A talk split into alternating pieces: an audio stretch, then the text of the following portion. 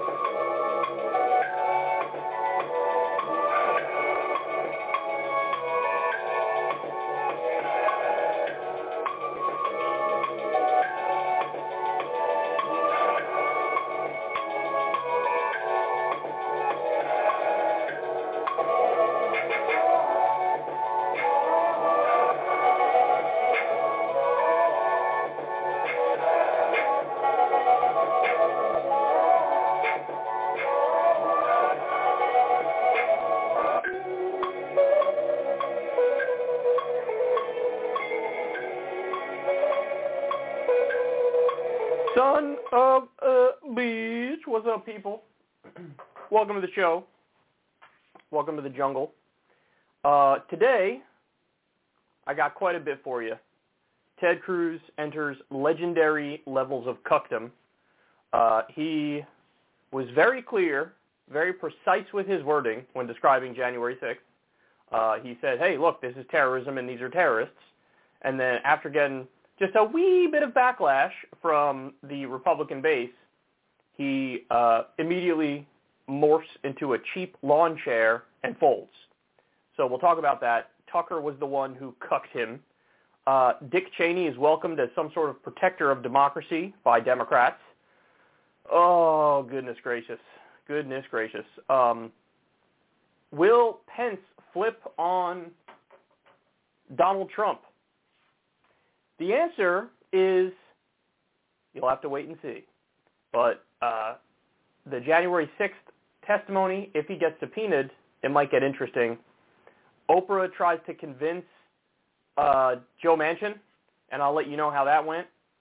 Nancy Pelosi was snubbed by Jon Ossoff, a senator who uh, you're just crossing your fingers and hoping, man, that somebody comes out of the blue for 2024 for Democrats. Um, and then we have the Texas Republican Party enters the Dumb Tweet Hall of Fame, and much, much more. So don't go anywhere. Oh, probably my favorite story that we're going to do today is later on. It is the 78th anniversary of one of the greatest speeches ever given by an American president. And we're going to revisit that, and we're going to talk about how uh, this is the path forward, and there's no ifs, ands, or buts about it for Democrats. But uh, really what this speech does is it shows the institutional rot of the current iteration of the Democratic Party. So, without further ado, let's go ahead and get started. Ted Cruz. Ted Cruz has entered legendary levels of cuckdom. Uh, now, this is a man who went back and forth with Donald Trump in the 2015-2016 Republican primary. Donald Trump uh, said that Ted Cruz's dad was involved in the assassination of JFK. Just an absolutely absurd claim uh, but he made the claim repeatedly, and I honestly I think the I think mainstream media low key sort of loved Trump saying this about Ted Cruz's dad just because it was really funny. Um, and Ted Cruz, you know, he, he didn't know how to respond to that. He's like, "What? like, what are you talking about?" Uh, but then there was another fight that they had where Donald Trump retweeted something or quote tweeted something where it was a comparison of Heidi Cruz, that's Ted's wife, and Melania Trump, and it had some wording like, I wouldn't spill the beans on her, which, you know, effectively is like, hey, your wife's ugly, bro. Melania's way hotter, and who would want to have sex with her? You know what I'm saying? So I, it wasn't. There wasn't even like hidden sexual innuendo. It was like right out there. I mean, a guy running for president who's like, I wouldn't even fuck your wife, bro. Jesus. Oh my God. Oh my God, Donald, what are you doing? so Ted Cruz, you know, I don't know if you guys remember, but he came out and um, gave an interview, and he called. It was hilarious because he's like, Donald, you're a sniveling coward, and keep Heidi out of this. Me, I'm Ted Cruz. Me. And um, then the interviewer asks, but will you vote for him if he's the nominee? And Cruz pauses, and he's like, I'm going to beat him. I'm going to be the nominee. Well, how'd that work out, Ted?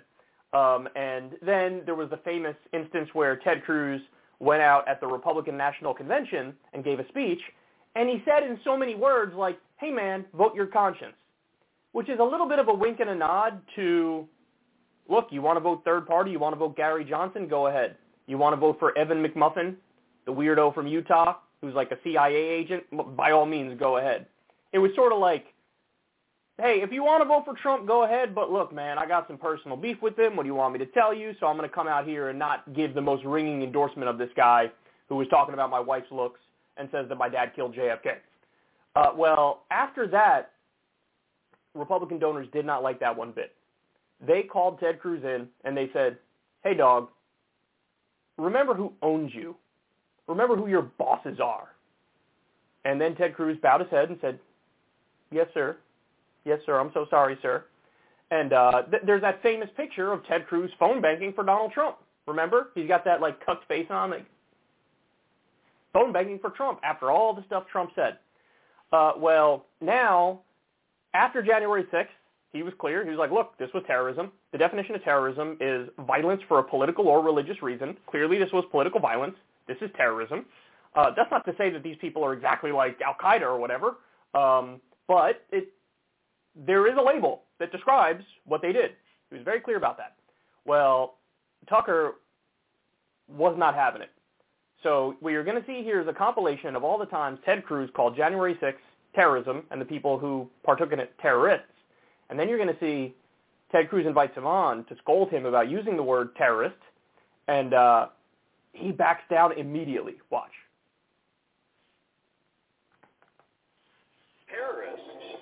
Assaulting police officers, tragically uh, murdering a police officer, terrorists breaking onto the floor of the Senate chamber and, and, and the floor of the House. I think Speaker Pelosi can, can testify as to whether she made a decision based on optics, based on politics, not to have additional uh, protection at the Capitol to prevent the terrorist attack that played out. We are approaching a solemn anniversary this week uh, and it is an anniversary of a violent terrorist attack on the Capitol. You called this a terror attack. The way I phrased things yesterday, it, it was sloppy and, and it was frankly dumb. Terrorist, the terrorist attack that played out. A violent terrorist attack. I don't buy that. Whoa, whoa, whoa, whoa, I don't buy that. It was a mistake to say that yesterday. I guess I just don't believe you.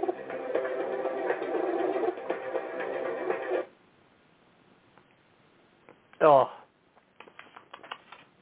you taste that? That is cucktastic right there, isn't it? Ted, that's the saddest thing I've ever seen, bro. Clearly he believes it's a terror attack. Clearly he thinks that label fits. That's obvious. That's why he said it repeatedly. And then now, a little bit of pushback. He's, oh, did I say that? What I meant was what happened was the sun was in my eyes, and me and Craig and then was down by the Safeway, and we went with Steve, and then we new phone. Who this? What are you doing, bro? What was that? Look, in politics, sometimes strength and backbone is the thing that sells the most. But what Ted Cruz wants to do is be president one day. And so he doesn't want to piss off the base, and he knows that right now Donald Trump owns the base of the Republican Party. So he just backs off because he feels like this isn't a fight I could take on. This isn't a fight I could win.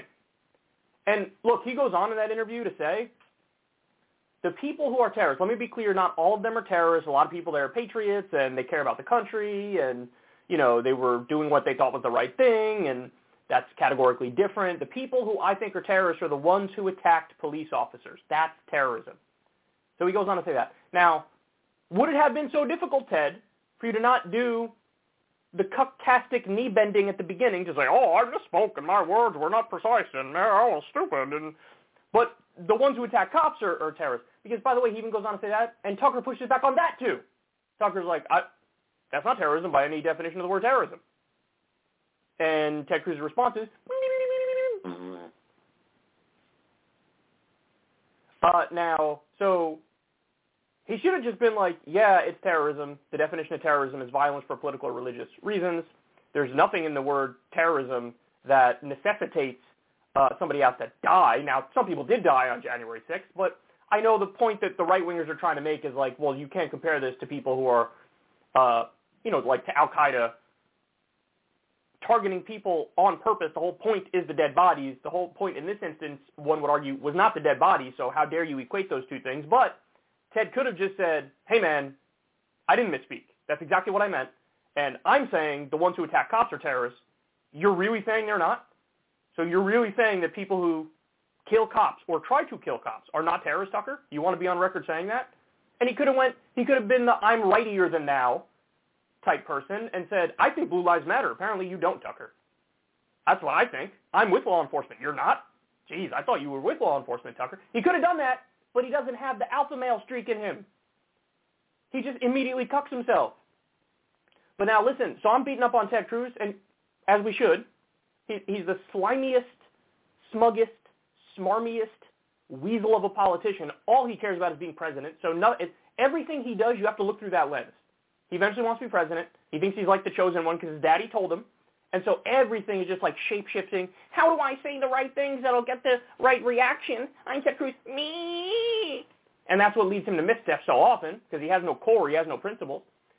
But I'm not going to let Tucker off the hook here either because Tucker, he was very clear in that interview. Go watch the whole interview. Tucker's like, it's not terrorism. It's not terrorism by any stretch of the definition. I don't know what you're talking about. That's not terrorism at all. That's not terrorism at all. So Tucker is trying to, Tucker's just playing to that Trump base. He doesn't believe in anything either. But he's just out alpha manning Ted Cruz here. So look at what Tucker said when there was a different kind of riot. So we had the riot at the Capitol, January 6th. It was right-wingers who were doing it. Uh, when there was the post-George Floyd riots, look at the language that Tucker Carlson chose to use. What we're living through right now, despite what people have told you, is not a local problem. This is a national crisis. The riots are designed to produce a national result, the destruction of our system of government and the removal of Donald Trump. People expect a president to respond to a moment like this to fix it, and they have a right to expect that. The president runs the country. If the rioters were Saudi nationals, it would be very clear that there was nothing local about what we're watching. We would understand immediately that it's terrorism. The president would give a primetime address. Within hours, the feds would be hunting these people down and arresting them.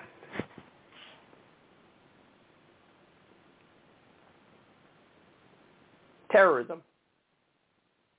So when people protest and when people riot after the murder of an unarmed black citizen, well, that is terrorism.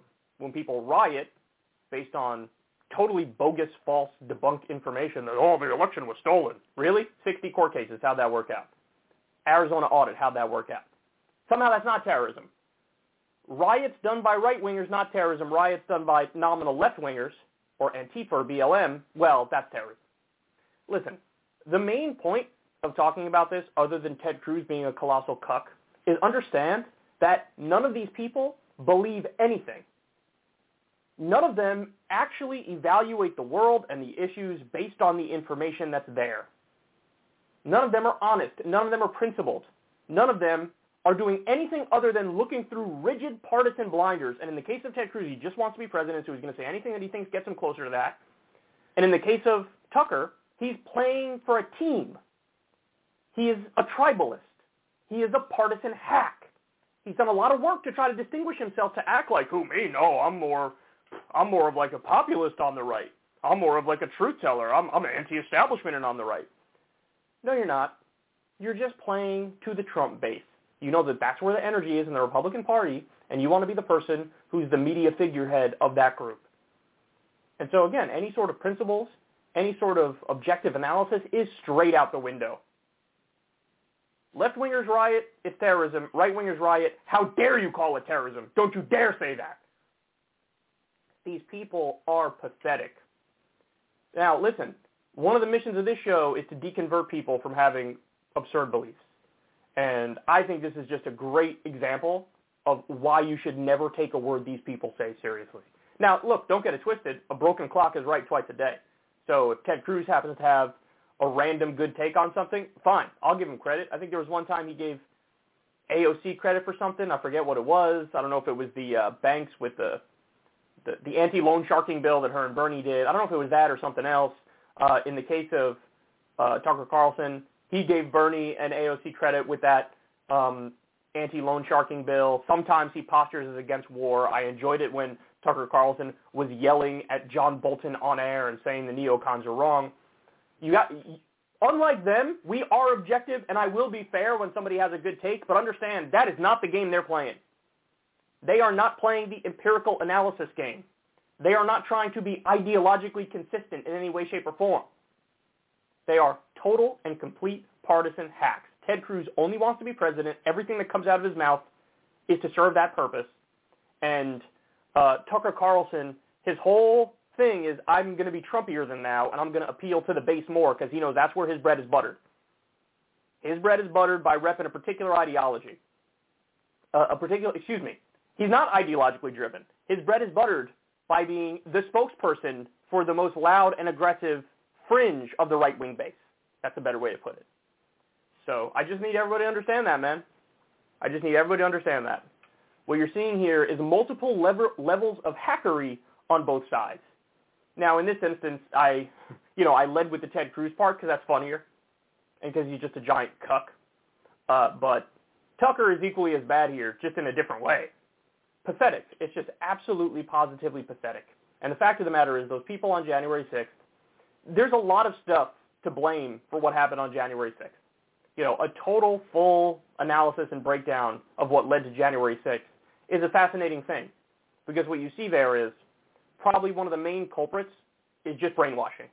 Is just, you know, One American News Network and Newsmax and Fox News actually less so at the time because they weren't all in on this idea that the election was stolen. They, I mean, they called the election pretty quickly for Joe Biden. So they're actually a little bit less to blame for what happened. But, you know, QAnon online, there was all this, this concerted effort to argue, no, your country is being stolen from you.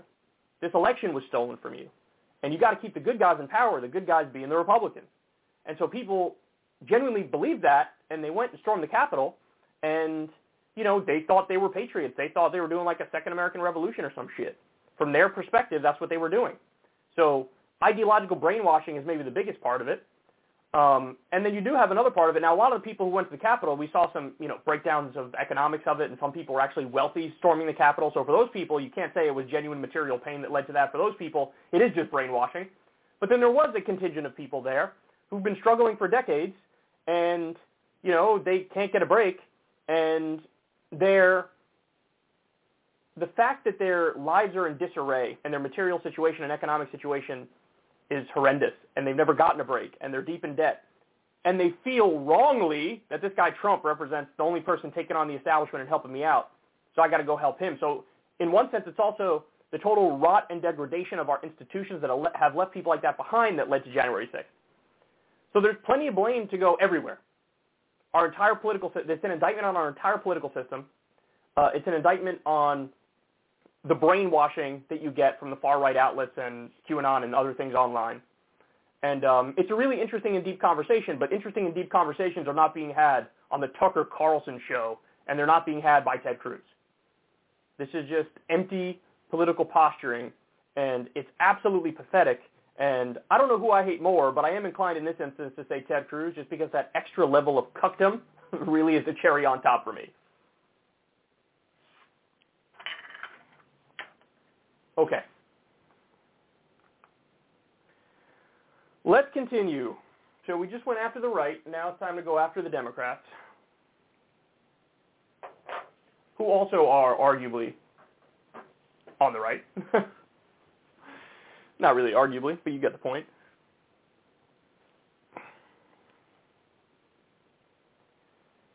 So Dick Cheney um, and Liz Cheney went to this moment of silence on January 6th.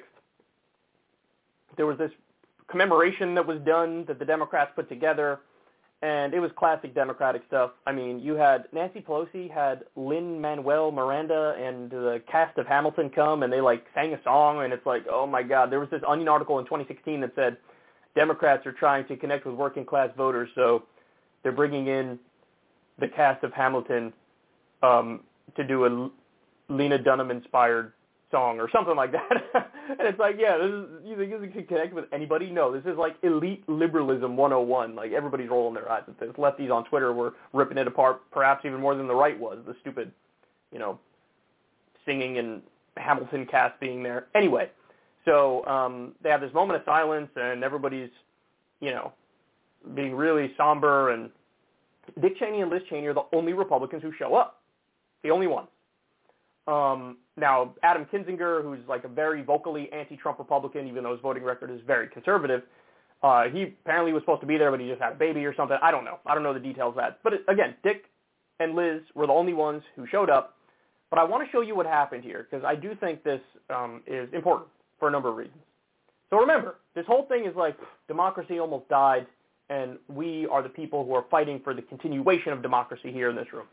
So Nancy Pelosi wraps up the moment of silence and the commemoration and whatever was going on inside Congress here. And then watch what happens with Liz and Dick after.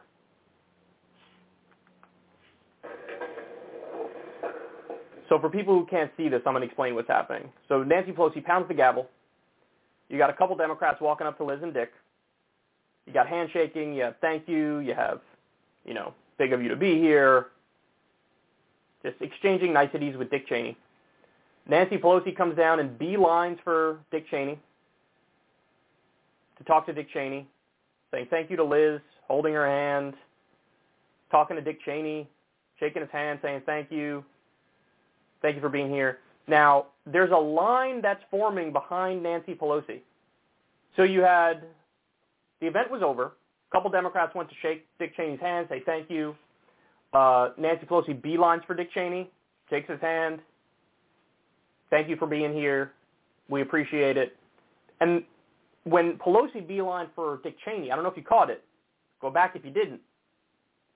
A whole line of Democrats follows her.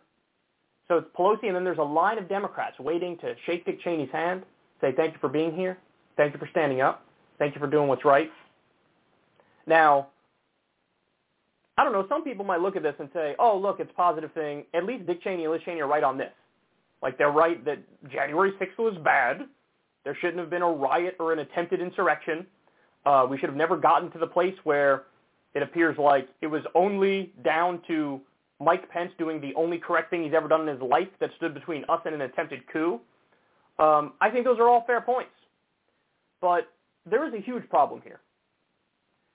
The problem is they're effectively allowing Dick Cheney and Liz Cheney to side with the protectors of democracy.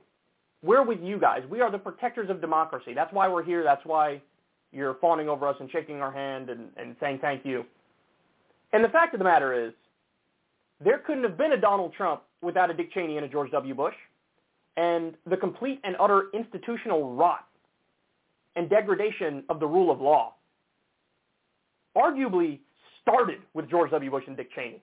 Now, there's that famous old Chomsky quote, quote and Chomsky's correct, that every post-World War II American president would have been hanged if the Nuremberg laws were upheld. That's accurate. But I don't think anybody was worse in destroying the Constitution and destroying the rule of law than Dick Cheney and George W. Bush. I think even though Trump, not to downplay any of the horrors of Trump, because he was horrible, but anybody familiar with the specifics of the actions of the Bush-Cheney administration knows. George W. Bush and Dick Cheney were actually worse. They were worse. This is a person who, to this day, defends the illegal, unconstitutional use of torture, which we now know they used on people who were not al-Qaeda and not jihadists and not terrorists. Bush and Cheney cut a deal with warlords in Pakistan and Afghanistan and said to them, hey man, we were attacked on 9-11, send us al-Qaeda. Well, it turns out warlords in Pakistan and Afghanistan are not the most trustworthy people. So what they did is rounded up their political enemies and shipped them off to Guantanamo Bay, where we proceeded to lock them up indefinitely and torture them. There was even a German citizen by the name of Murat Kurnaz who we tortured for years. There had to be some sort of deal between Germany and the U.S. to eventually release Murat Kurnaz. But he's not the only one. There are countless ones. We also use the torture techniques that we found in communist Chinese manuals on how to torture. We put Japanese soldiers to death in World War II for waterboarding our soldiers. Then we waterboarded and had the nerve to turn around and say, this isn't torture, this is enhanced interrogation. It was Dick Cheney who led the charge to pretend like torture wasn't torture. They also got rid of due process. They also got rid of habeas corpus. It was also under them where they decided no more Fourth Amendment protection from unreasonable search and seizure. We're going to have the NSA collect the metadata and spy on all Americans, all Americans. So you go down through the Constitution, through the Bill of Rights, you realize it was Dick Cheney and George W. Bush who ripped it up more thoroughly than anybody else. So on the contrary, not only is he not the protector of democracy, he is the destroyer of democracy. It was him and George W. Bush that led the charge on the illegal and offensive wars against countries that didn't attack us. These guys sparked the war on terror and kept the war on terror going. Seven trillion dollars later. Thousands of American soldiers dead. Hundreds of thousands, if not millions, of innocent civilians in the Middle East dead. Hundreds of thousands, if not millions, displaced. And now he gets to waltz back into the American political picture and be viewed as some sort of hero or protector of democracy because of what happened on January 6th. And then he says, hey, Trump is bad. There needs to be a higher bar for good person and protector of democracy than Donald Trump is bad. That is the lowest bar in human history. That is the lowest bar in human history. Now, I'm not downplaying the horrors of Trump. And I do think it's good that anybody on the right would step up and say, hey man, January 6th, that wasn't good. This guy fails on every other prong of the test, every other one. And he arguably did more to destroy democracy than even Donald Trump did. And so no, you don't welcome him back into the club. No. No, no, no, no, no. No. No. Look, in all seriousness, this is a guy who's a war criminal. He should be in The Hague. He's a war criminal.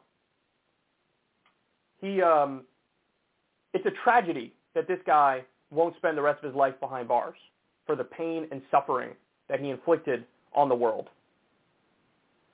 So the neocons, don't get it twisted, the neocons have a stranglehold on both parties when Donald Trump was president, he didn't break free from the neocon imperialist hawk influence. He had John Bolton as his top advisor. He had Mike Pompeo, who bragged about being in the CIA and saying, we lie, we cheat, we steal. And what did he do? Donald Trump assassinated a top Iranian commander who was on the ground fighting ISIS. Donald Trump escalated with almost every country. Increased the drone war over 430%. He occupied Syria and was bragging about the fact that we're taking their oil. This is what Donald Trump did. He had the neocon steering the ship. He even said, oh, we're going to get out of Afghanistan, and then they never got out of Afghanistan. It was Dick Cheney and George W. Bush who started the war in Iraq, who started the war in Afghanistan. And, you know, the military-industrial complex made out like bandits. It was the military-industrial complex that did shoddy electrical work on the bases in the Middle East that we had, and some of our soldiers died because there was electrocutions happening in the shower. And it was all for profit motive. They were profiteering off of the war. Go watch the, the documentary Iraq for Sale, The War Profiteers. Tell me that doesn't blow your mind. Because what you learn is a lot of this looks like it was all for the profit. And remember, it was Dick Cheney who worked for Halliburton, a defense contractor. They're a subsidiary of, I think, Kellogg Brown and Root. And there were so many no-bid contracts that went to KBR. And Dick Cheney, when he left that place, got an exit bonus of millions of dollars. This is all a matter of record. And then this is the guy who pushes for the illegal wars that gets him and his buddies rich. That's who Dick Cheney is. That's who Dick Cheney is.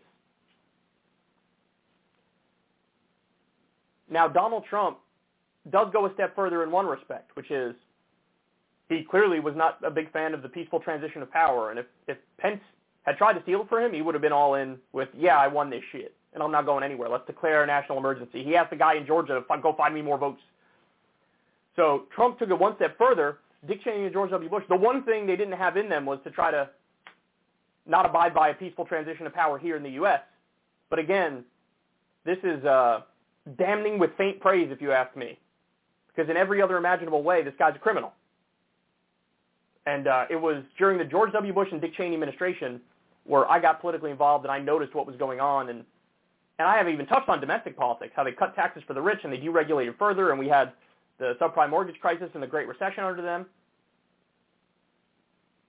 I could go on and on here, but these are not your friends. These are not your allies. We know what they did with power, and it was either equally as bad as Trump or worse than Donald Trump. So it's just sad. And the neocons still have a lot of sway in the Democratic Party and in the Biden administration. Biden said when he was running, we're going to jump right back into the Iran deal. And then what happened? We didn't jump right back to the Iran deal. We didn't do it. We said we were going to do it. We didn't do it. Thankfully, he pulled out of Afghanistan, Biden did, but then he turns around and sanctions them like crazy, and now you have a million people starving in Afghanistan, which is arguably worse than the frickin' war in the first place. So the neocons have a stranglehold on both parties, and they're welcomed with open arms in both parties, and that's the problem. And so here you have the Democrats acting like a guy who destroyed democracy is the protector of democracy because he virtue signals about Trump being bad. No, Trump is bad. Dick Cheney is also bad. And that needs to be kept in mind. Let's continue.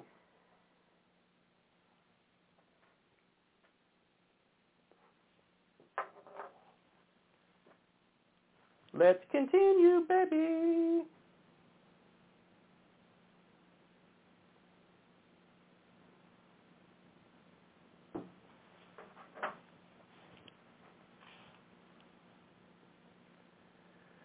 So, Mike Pence, um, Mike Pence, at the very last minute, did the right thing for the election.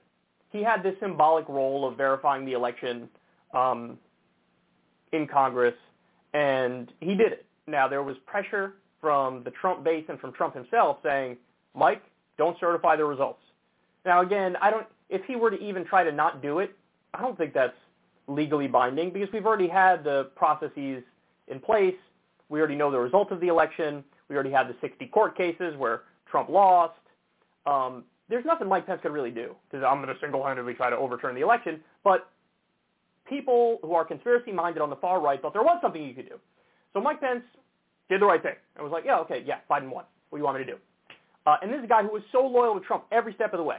Well, when that happened, Trump snapped because it doesn't take much for Trump to turn on you, to stick the knife in your back and twist it. We saw this over and over again in his administration. That's why there was such high turnover in his administration, because he would axe anybody who he felt wasn't one zillion percent loyal to him and didn't do everything that he wanted them to do. So Trump has that authoritarian impulse that he often flexes. And since then, there's been a number of other stories that we've covered on this show about how, look, Trump and Pence are officially broken up. And Trump said a number of things like, if slash when Trump runs in 2024, he's not running with Mike Pence again. He axes him completely because of what he did. So now Trump's um, litmus test is you have to be a trillion percent loyal to me, and you have to say that the last election was not free and fair. So that's Trump's litmus test. Nothing to do with policy, nothing to do with helping the American people. It's all me, me, me, me, me, me, me, me, me, me, protect my ego. So well, that puts Pence in an interesting situation, doesn't it? Because we have the January 6th uh, committee and hearings ongoing, and a lot of people are voluntarily talking. Um, then you have a lot of people who are being subpoenaed. And look at what we have here. So Raw Story says, Pence wants to testify in January 6th probe, but fears backlash from the MAGA base. This is a former aide to Mike Pence who's saying this. So they go on to describe how, listen, is he going to do it voluntarily? No, probably not. Um, but if he's subpoenaed, will he talk? Yeah, this just got interesting. Now, there's one big problem though. And it's the same problem we see with Ted Cruz. Ted Cruz wants to be president more than anything else in the world, and he will do everything to try to win.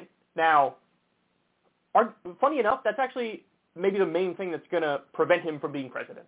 Is when you want it so bad and it's so obvious you're putting the cart before the horse, people look at you like a smug, smarmy, um, weird, overly calculating person in the first place, just like Hillary.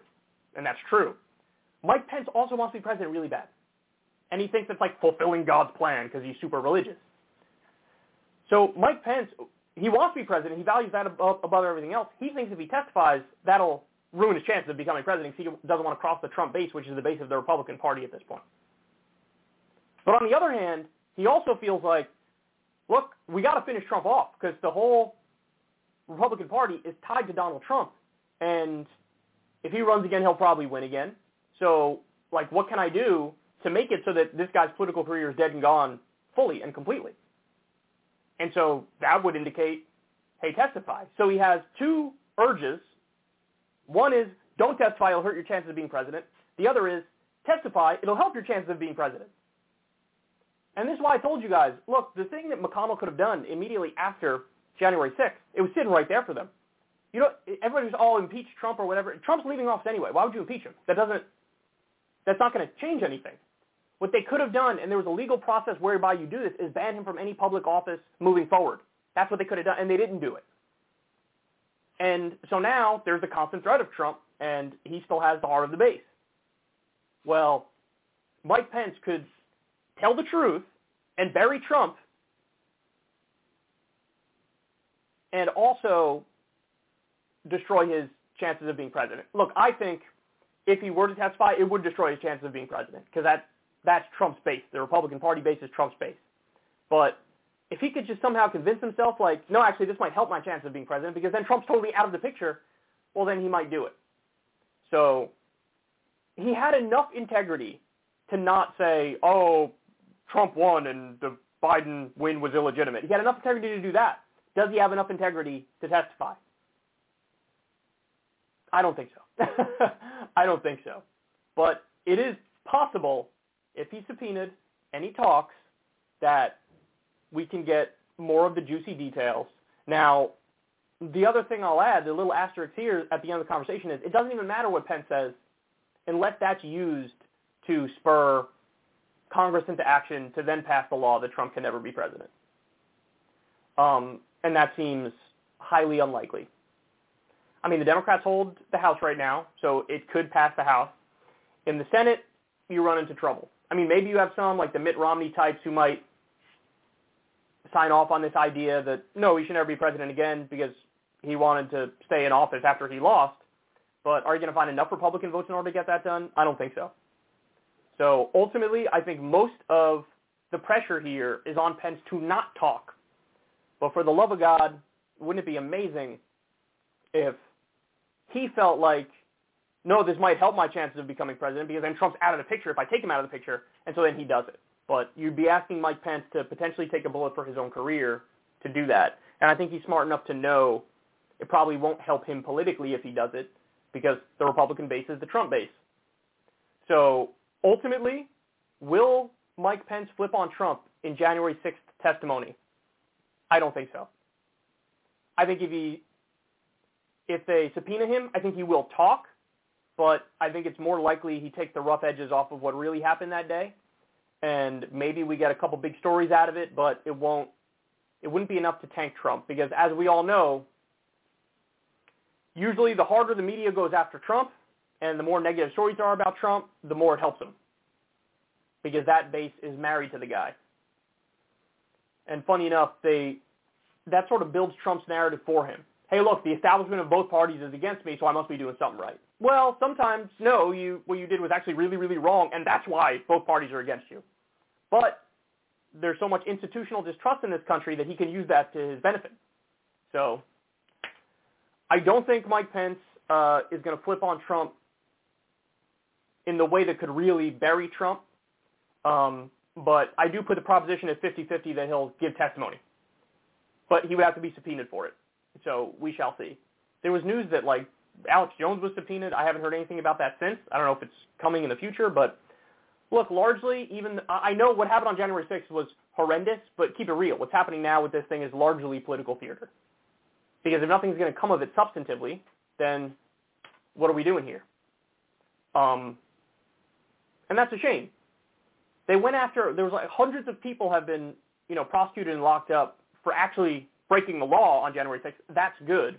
But in terms of this commission, unless at the end of it there's a law passed that said Donald Trump can't hold office in the United States of America, then it's I think it's a waste of time. And even Joe Manchin said this in talks with Republicans early on. He's like, look, you got to give us this January 6th commission thing because at least then we can do the political theater and that'll distract people from the fact that we ain't doing shit in terms of policy substance. That's what Joe Manchin was saying to Republicans.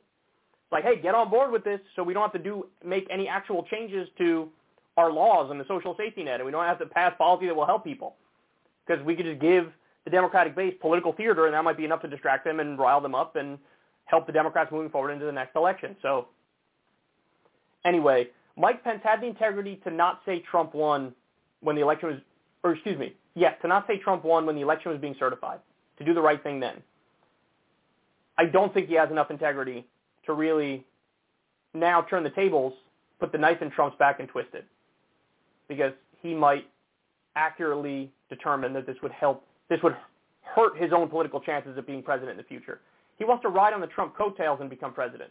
He doesn't want to slit Trump's throat and leave him in a ditch and become president. And he probably thinks that that's unlikely to happen anyway because the base loves Trump so much. So anyway, there you have it. But so many steps, eh, there were so many steps of the way where the Republican Party could have done more to bury Trump and make it so he could never hold office again. And they just didn't do it.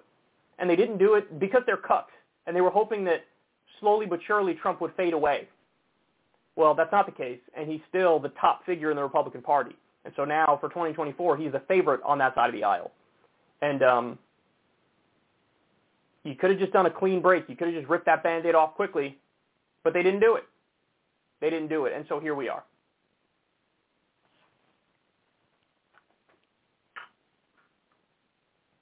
Okay. Next, next, next, next, next.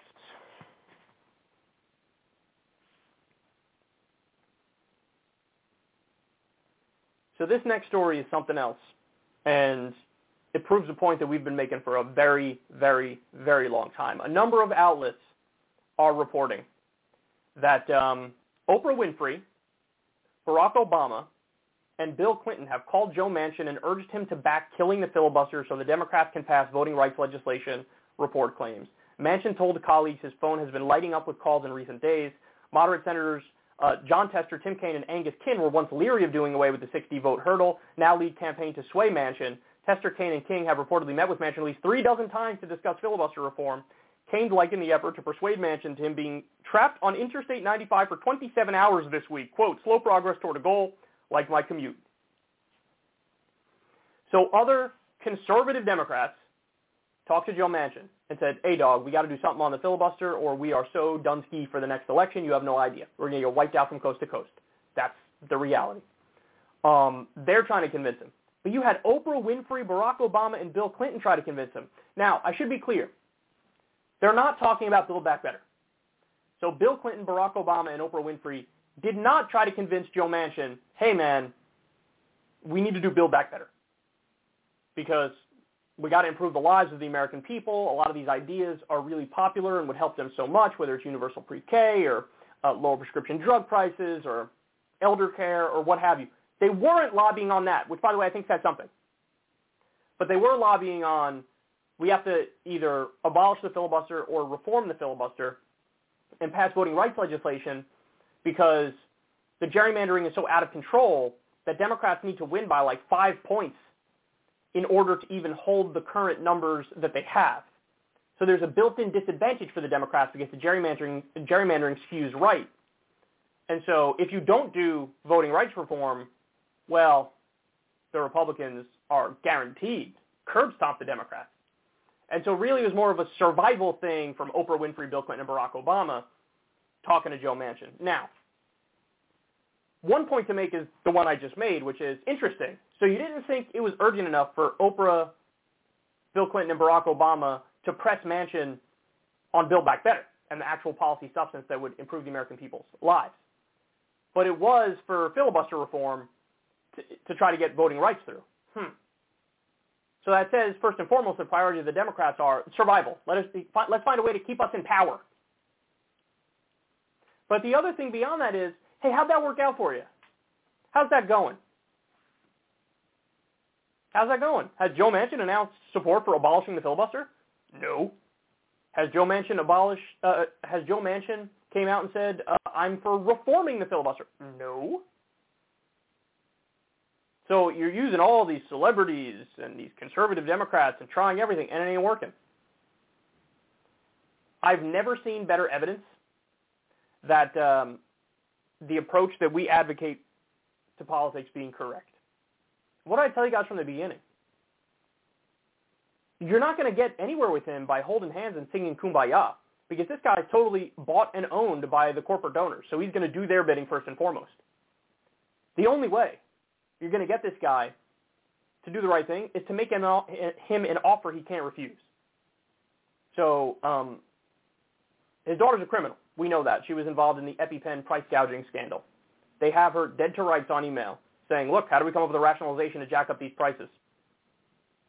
So she's the re- reason why, one of the main reasons why there was price gouging in regards to insulin. Or excuse me, not insulin, the EpiPen. Uh, his wife was involved in another political scandal where she committed crimes. Joe Manchin himself, massive conflicts of interest.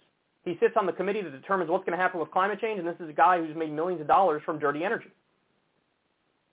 Joe Biden could have called Joe Manchin into his office and said very simply, my guy Merrick Garland is looking into your daughter and what she did with the EpiPen price gouging, and it doesn't look good for her. Now I don't want her to go to jail. I don't. I like you, Joe. So that's why I'm going to offer you an out. If you don't do the right thing, I can't stop Merrick, and maybe he's going to take down your daughter, maybe your wife, maybe your whole family, maybe you. You might end up behind bars. But if you do the right thing, and if you vote the right way, I'm going to have a talk with Merrick. And I'm going to make damn sure well that he knows you better ease up on the Manchins. So if you do the right thing, look, I'll sweeten the pot. Not only will you and your family uh, not be prosecuted, but we'll build a statue to you in West Virginia. We'll give you even more infrastructure money. We'll take you or whoever you want and put them in our administration. You'll be a hero if you do the right thing on Build Back Better and on the filibuster. You'll be a hero. But if you don't do that, I don't know you want me to tell you. They're going to go after your daughter. They're going to do that. Now, Joe, you can go run to the media and tell them about our meeting here. But that's not going to stop Merrick Garland from prosecuting the crimes that were committed by your family. So it's up to you. It's up to you. If you do the right thing, you're a hero. If you do the wrong thing, it's going to be a tough, tough time for the Manchin family now, isn't it? That's what you had to do. And you didn't do that. And even if that didn't work, you still have another move. You still have another out. Public pressure campaign. Everybody go get, goes and gives speeches in West Virginia. You run ads on West Virginia TV calling him corrupt Joe Manchin, saying here's the money he's taken from these industries. Here who he's representing. He's not representing you. Here are the polls that show West Virginia people support Build Back Better. This is what you do. They didn't do it. And they, they did what is the ideal other strategy.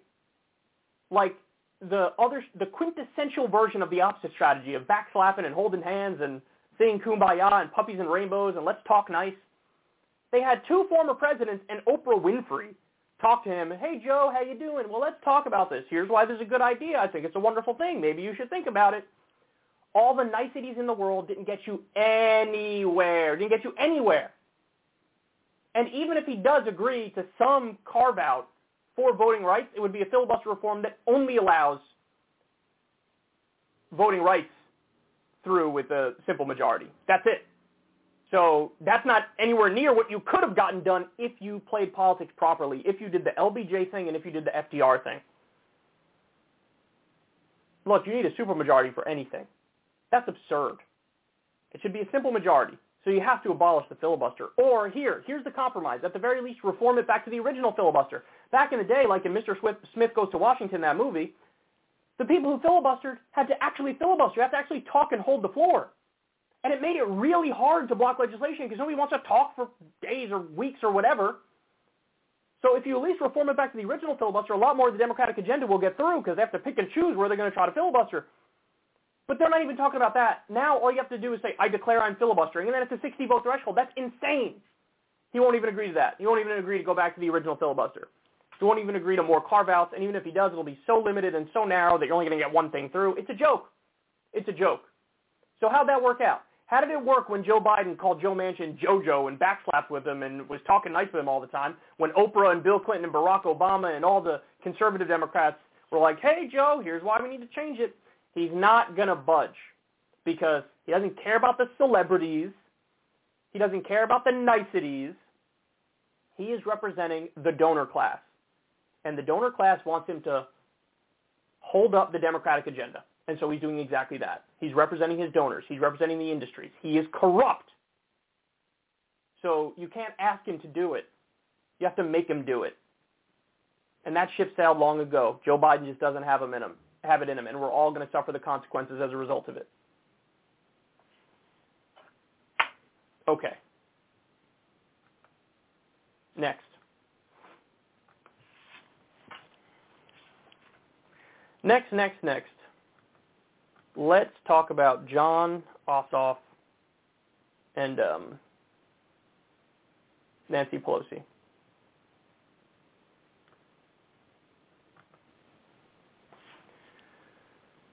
So Jon Ossoff, the uh, new senator from Georgia, he snubbed Nancy Pelosi by pushing a ban. Here, let me show you the. Um, let me show you the thing here. Jon Ossoff expected to snub Pelosi by pushing ban on Congress stock trades. Wow. So Nancy Pelosi, my computer's acting up, my bad.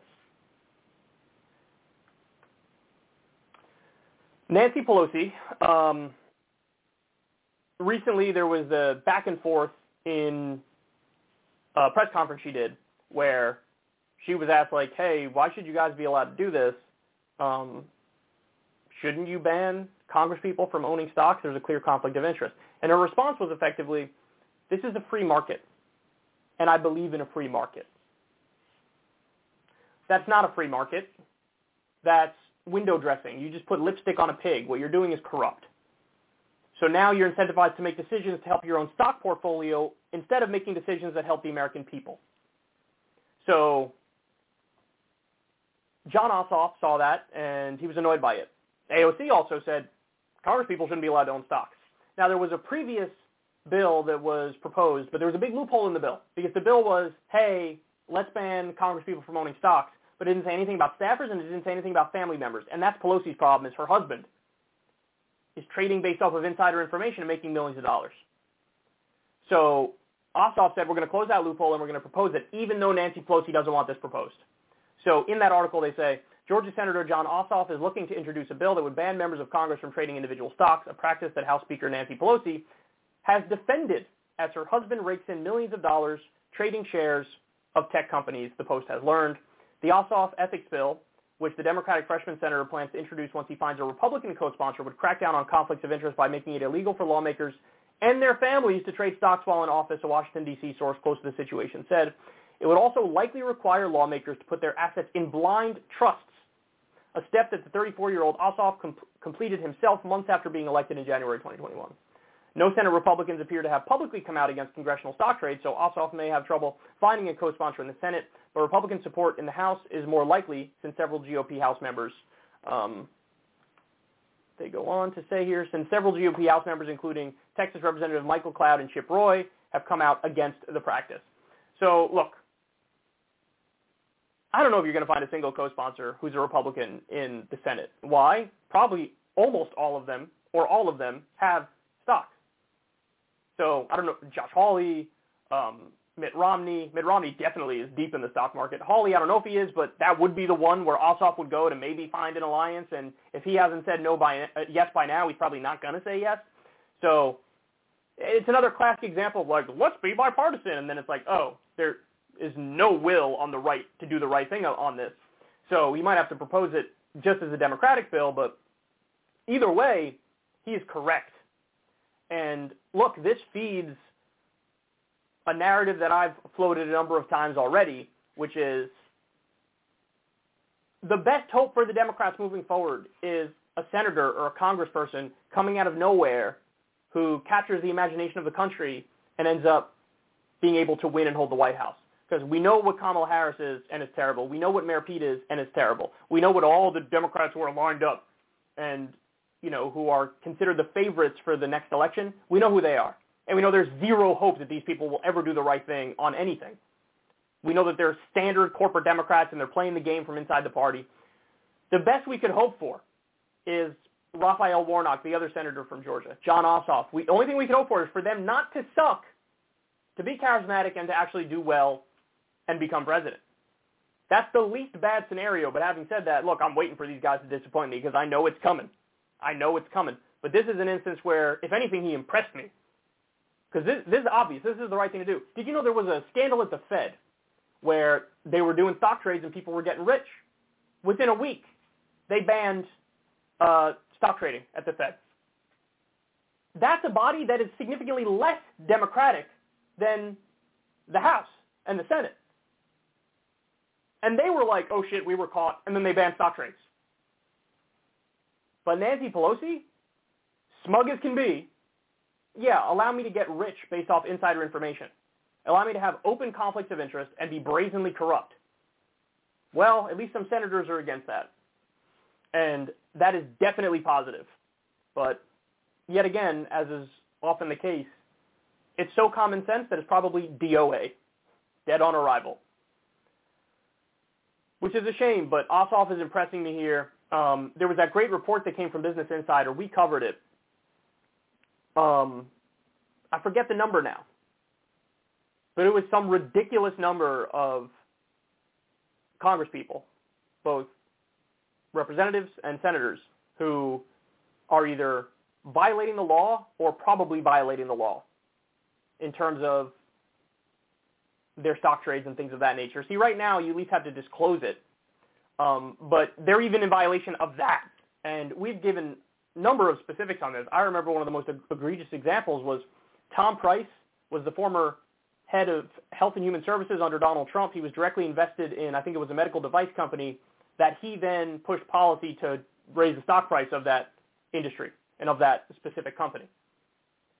This sort of stuff happens all the time, all the time. And um, it's a joke.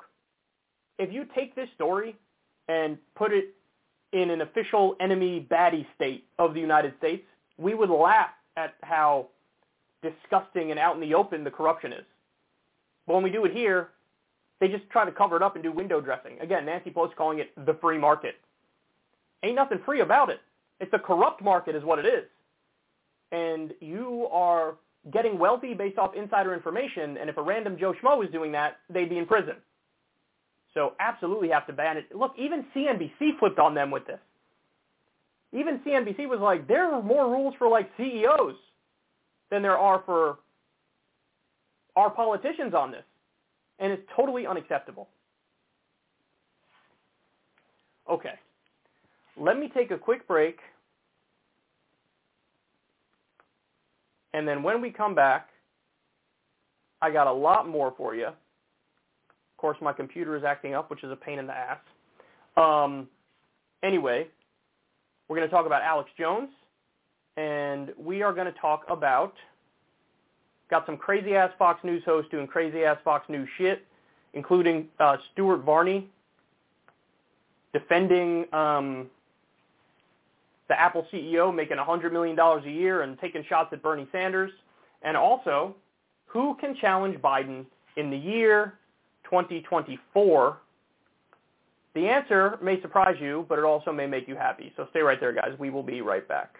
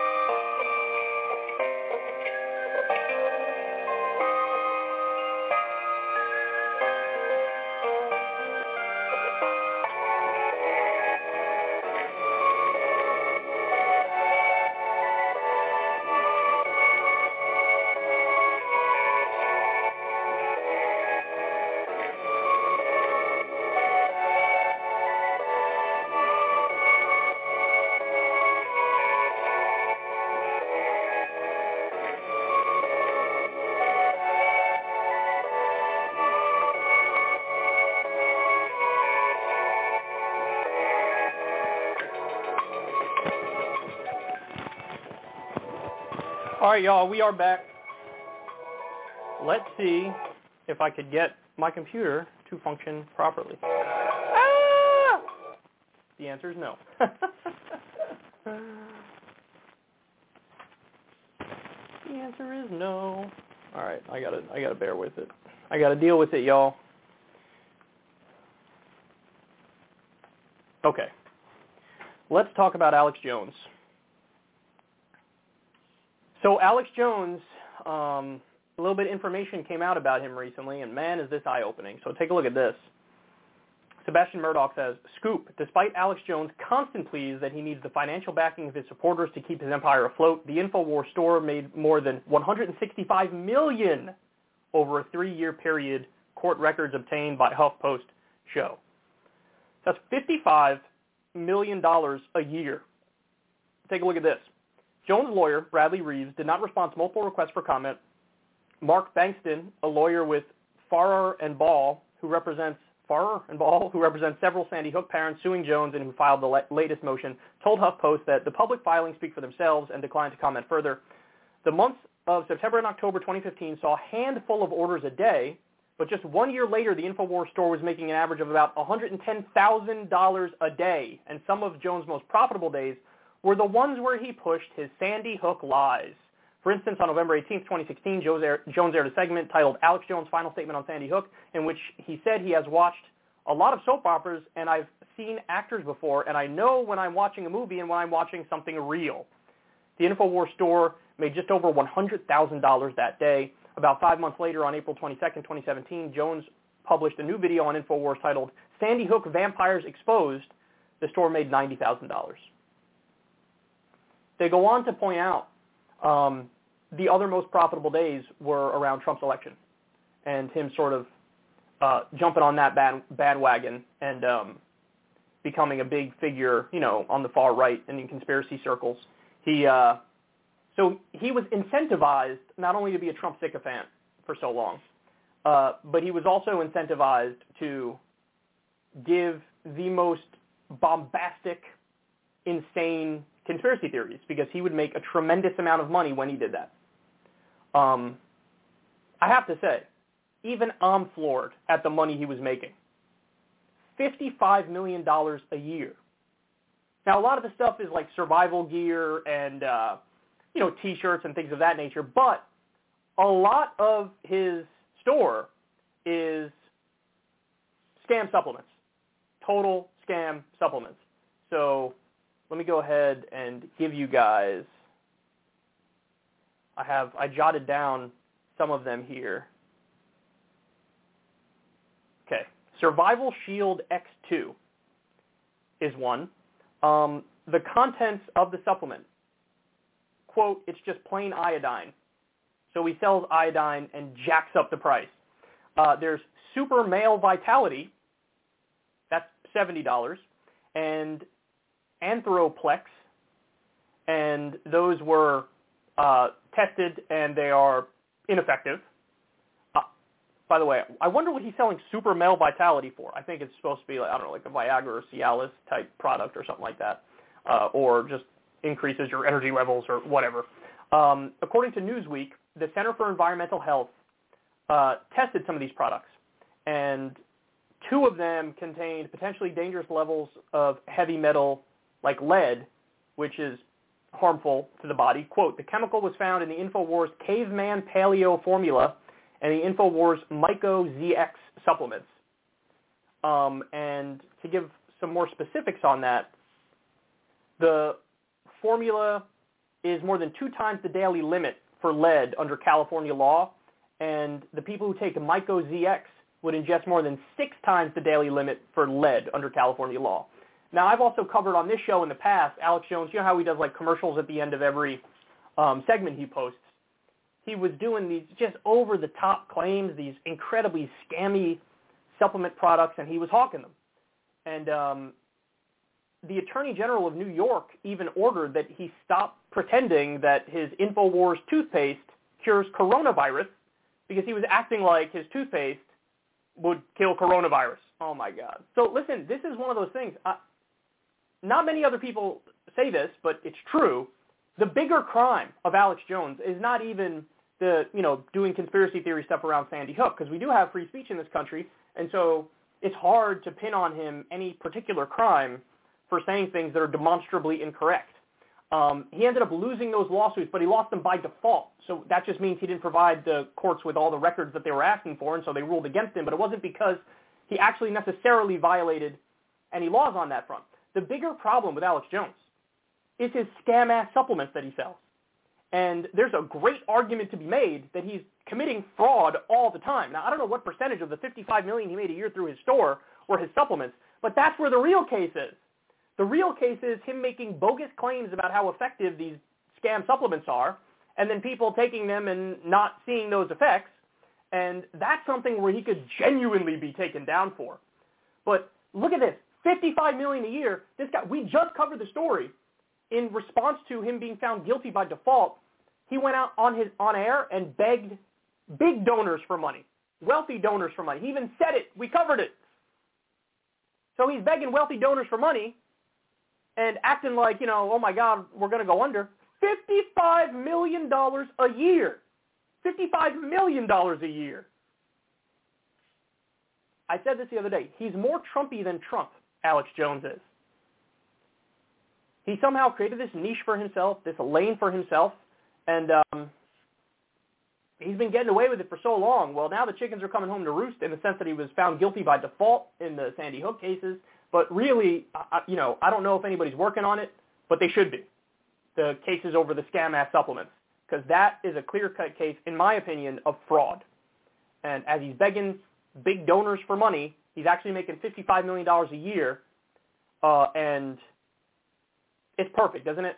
It's exactly the kind of Alex Jones story that eventually we thought would come out. But honestly, I was even floored by 55 million a year.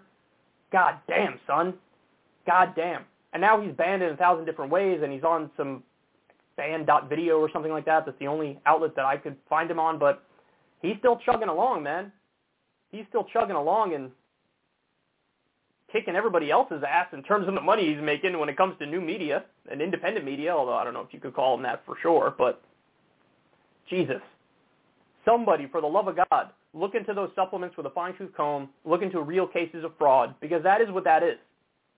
And it would have been a much easier case than the Sandy Hook case. It, honestly, the prosecutor just got lucky that Alex Jones didn't participate in the proper way, and he was found guilty by default because I think if the case actually had to go through to its conclusion, he might not have been found guilty because he he always gives himself enough wiggle room. Like he would talk about, oh my God, Sandy Hook's a conspiracy and it's fake and all this stuff, but he never would say like, hey, my followers, please do direct threats of violence against these parents who lost their kids, and here's their addresses and stuff like that.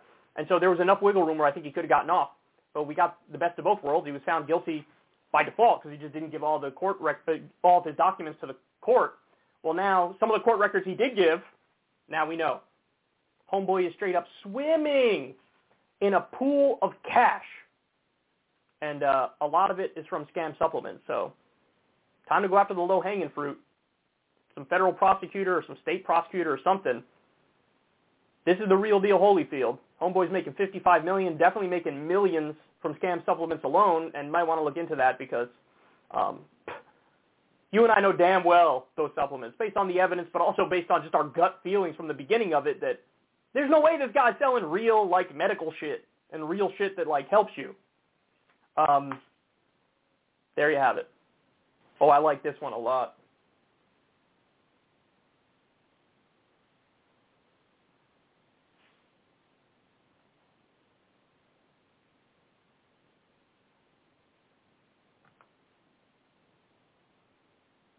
So here we go, everybody. Um, we have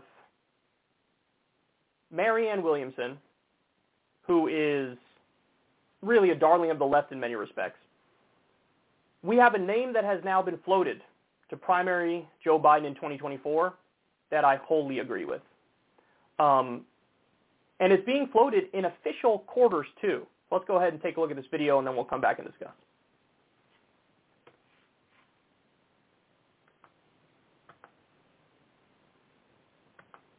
Oh boy. Oh boy. Fucking thing's not working. All right, let's try again. Senator Bernie Sanders' former campaign manager predicts President Biden will face a progressive primary challenger in 2024. Those comments come as the president faces slumping poll numbers on his overall approval rating and on key issues like the economy and coronavirus. Correspondent Alexandria Hoff has the story tonight from Washington. The president has every intention of running for re-election. But he may be met with friendly fire. Former presidential campaign manager for Senator Bernie Sanders told Politico this week, quote, if nothing else, the progressive running who gets a lot of support will demonstrate that the ideas that the progressive movement embraces are, in fact, popular. In modern U.S. history, an incumbent president has never lost a primary nomination. But when the primary was competitive, it cost the sitting president. Presidents Gerald Ford, Jimmy Carter, and George H.W. Bush were each challenged. And while they won the nomination, each lost the general election. As talk of a possible primary challenger has spread, progressive names have been floating around, like Nina Turner, former Ohio State Senator, and former presidential candidate Marianne Williamson. With any campaign not likely to form until after the midterms, the Biden White House does have some time before they have to calculate real competition. So Nina Turner, she can very well win that congressional seat that she barely lost last time. She has the ability to do that. And if she were to run again, I think she should run for that. Um, now, there is a little bit of a paradox and a conundrum with running against Biden in a primary when he's an incumbent Democratic president it's true to say that that never works. I tell you guys, it never works. It never works. You're never going to unseat an incumbent because what happens is partisanship kicks in on the next level, and you have basically Democratic voters fall in line like sheep, like lemming, and um, lemming, lemmings. You get the point. And um, you're just not going to unseat an incumbent president. It wouldn't work on the Republican side. It wouldn't work on the Democratic side. Um, you go into it kind of knowing that. But I will say this. If Marianne Williamson runs, we absolutely change the conversation and the national dialogue and shift it back on the grounds where it should be, where we're talking about issues. We're talking about policy substance. We're pressuring Biden. All the pressure he's getting right now is from his right. Everybody in D.C. tells him, all his staffers, everybody he's surrounded by, oh, no, don't do that. We can't do that. Oh, no, don't do that. That's too bold. Oh, no, don't do that that'll make your poll numbers go down, even though it would make his poll numbers go up if he did actual left-wing stuff. So all the pressure he feels is from the right. He needs to be reminded, no, the stuff the American people want are out here on the left, and you're having a skewed conversation in the Oval Office. And look, we have a whole younger generation now that's fed up. That they're fed up. They hate politics as it is. They hate business as usual. They hate the status quo. Nothing's ever worked for them their entire lives, and they're just waiting for a real voice to channel those that pain and, and those frustrations and to give people real concrete solutions. So she should run. Now, look, it is also, got to keep it real, it is also, in a sense, career suicide, because they even used that against Bernie. When Bernie ran in 2016, Bernie floated a primary against Obama in 2012, and that hurt him. So in a sense, it is career suicide. But Marianne Williamson I don't know what her future political aspirations are or if she even has any, but this could be her moment in this sense. We can break the record of the number of votes that a challenger to an incumbent Democratic president gets. And that'll send a clear message. And like I said, that shifts the conversation in the media back to the grounds where it should be. And look, she would. I'm not gonna. I'm not gonna front here. She would have to run a laser-focused campaign on the issues that matter the most.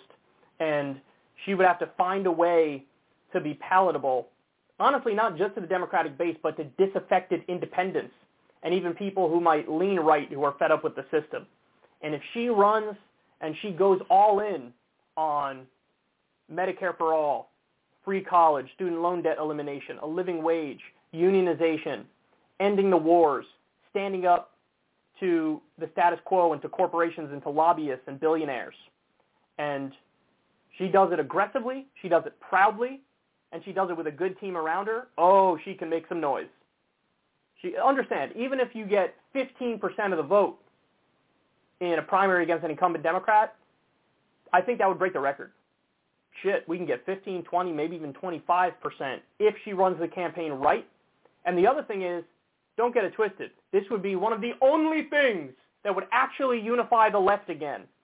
That was one of the things about the Bernie Sanders campaigns that's underrated in terms of its impact. He got a lot of people involved politically who previously weren't involved politically.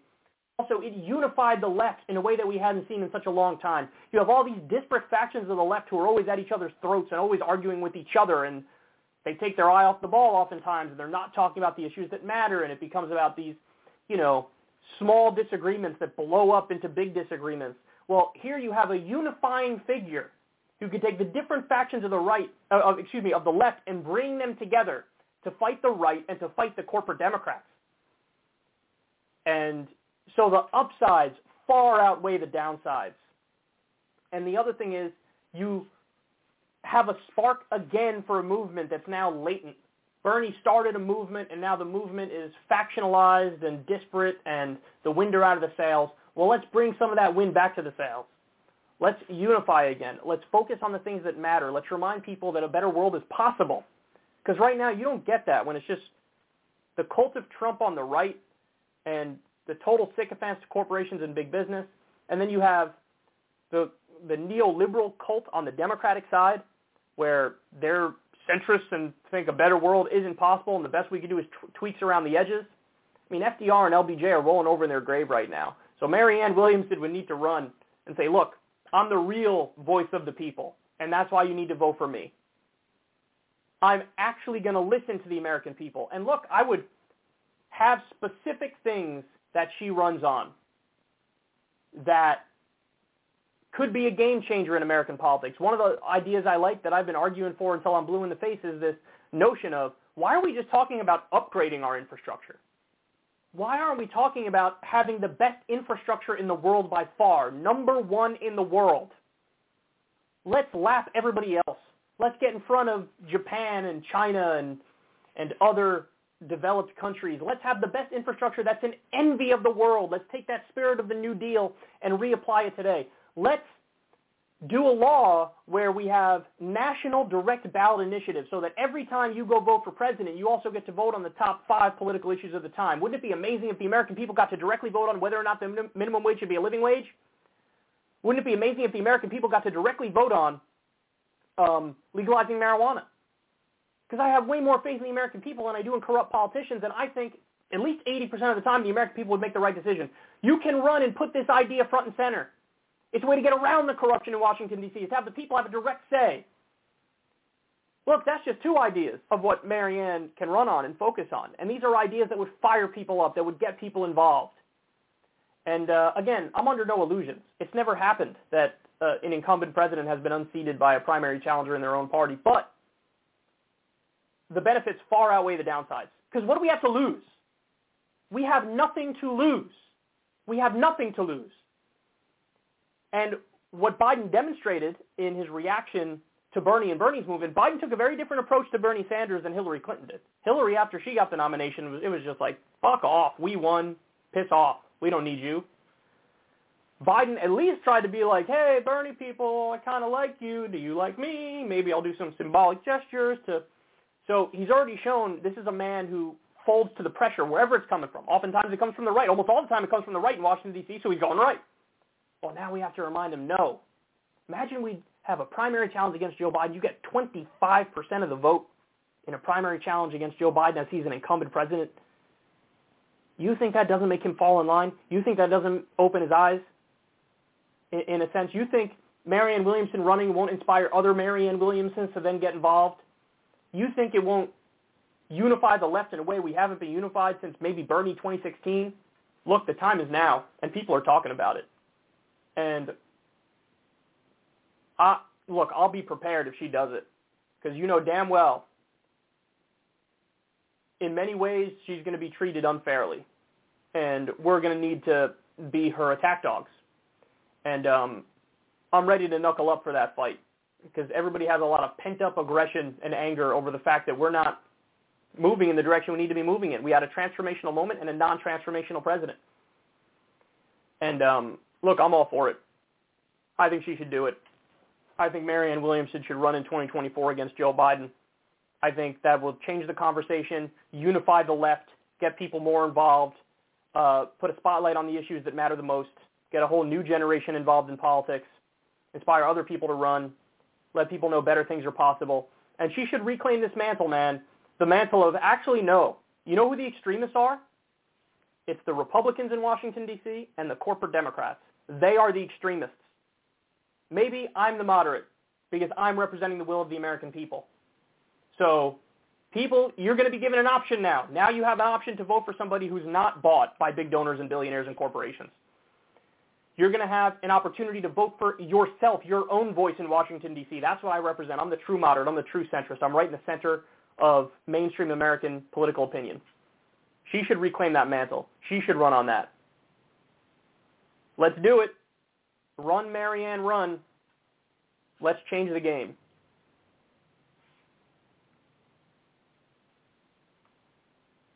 Next.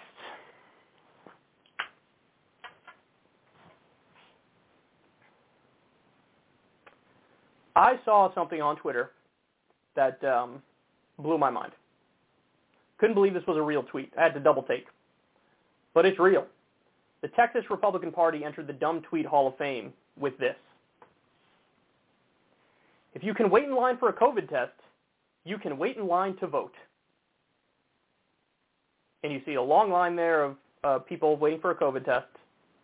And they are unironically saying long lines for a COVID test are possible, well, then wait to vote as well. If you can wait in line for hours for testing, you can vote in person. This is the Republican Party coming out in favor of long lines. Guys, you're not even hiding the thing you're supposed to hide. You're saying the quiet part loud. That's what you just did.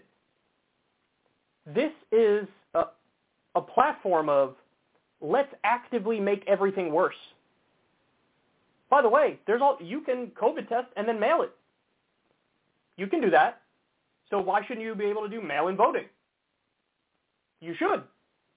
You should. All the claims of voter fraud and the elections off, it all was total bullshit. It was false. We have 60 court cases to prove it. They did the Arizona audit where they thought, oh my God, there's widespread fraud and Trump actually won.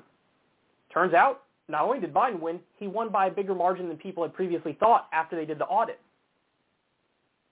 But there, I mean, anybody who claims that the Republican Party does not, not want to do voter suppression, they're admitting it.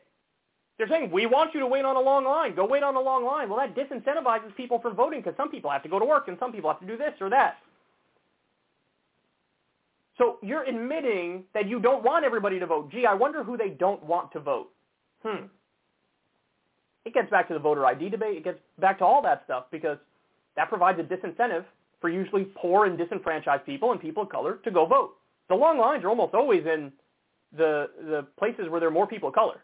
The long lines are almost always in poor places. So in other words, the Democratic precincts are the ones where they have long lines on purpose.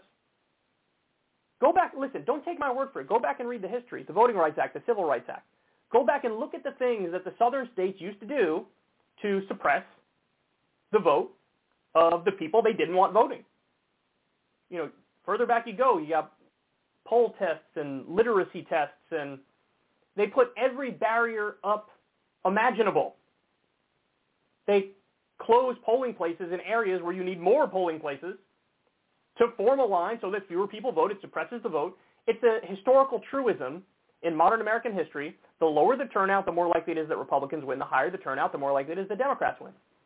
That's a fact. And so when they do voter suppression, when they argue for long lines, what they're doing is trying to effectively rig the election, ironically as they scream that, oh my God, the Democrats are rigging the election. Unbelievable. Guys, you said the quiet part loud. You're not supposed to say this part out loud. They want a worse system. They want you to wait online. Nobody have to wait online for a COVID test or to vote. That's a symptom of a failed state and a failed system of government. I can't believe I have to do this commentary. I can't believe I have to talk about this right now. How do you even respond to this? This is one of those things that's so egregious that you look at it and you're like, I don't even know what to say. There's like 18 different directions I can go in in responding to this. But how can anybody look at that and go, I think the Republicans are reasonable? long lines are reasonable. It's only reasonable if you know your polling place isn't going to have long lines, but the place where the people who vote the opposite way, where they vote, I want them to have long lines. So as a matter of principle, not believing in democracy, It's just ends justify the means garbage. As long as I win, I don't care how I get there. Forget the process, forget the procedure, forget democracy, forget fairness, forget justice, forget equality. What a sick joke, man. What a sick joke. No lines for COVID tests, no lines for voting. That would be the ideal situation. If we had a functioning government, that would be the reality. But now we know the Republican Party would look at that and say, eh, not a fan. Let's bring back those lines.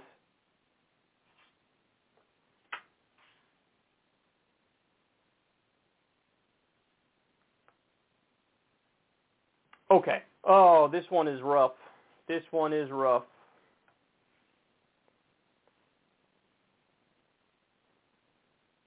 So there's a, a QAnon star online who um, was very vocally against the vaccine, and it turns out she just died of COVID.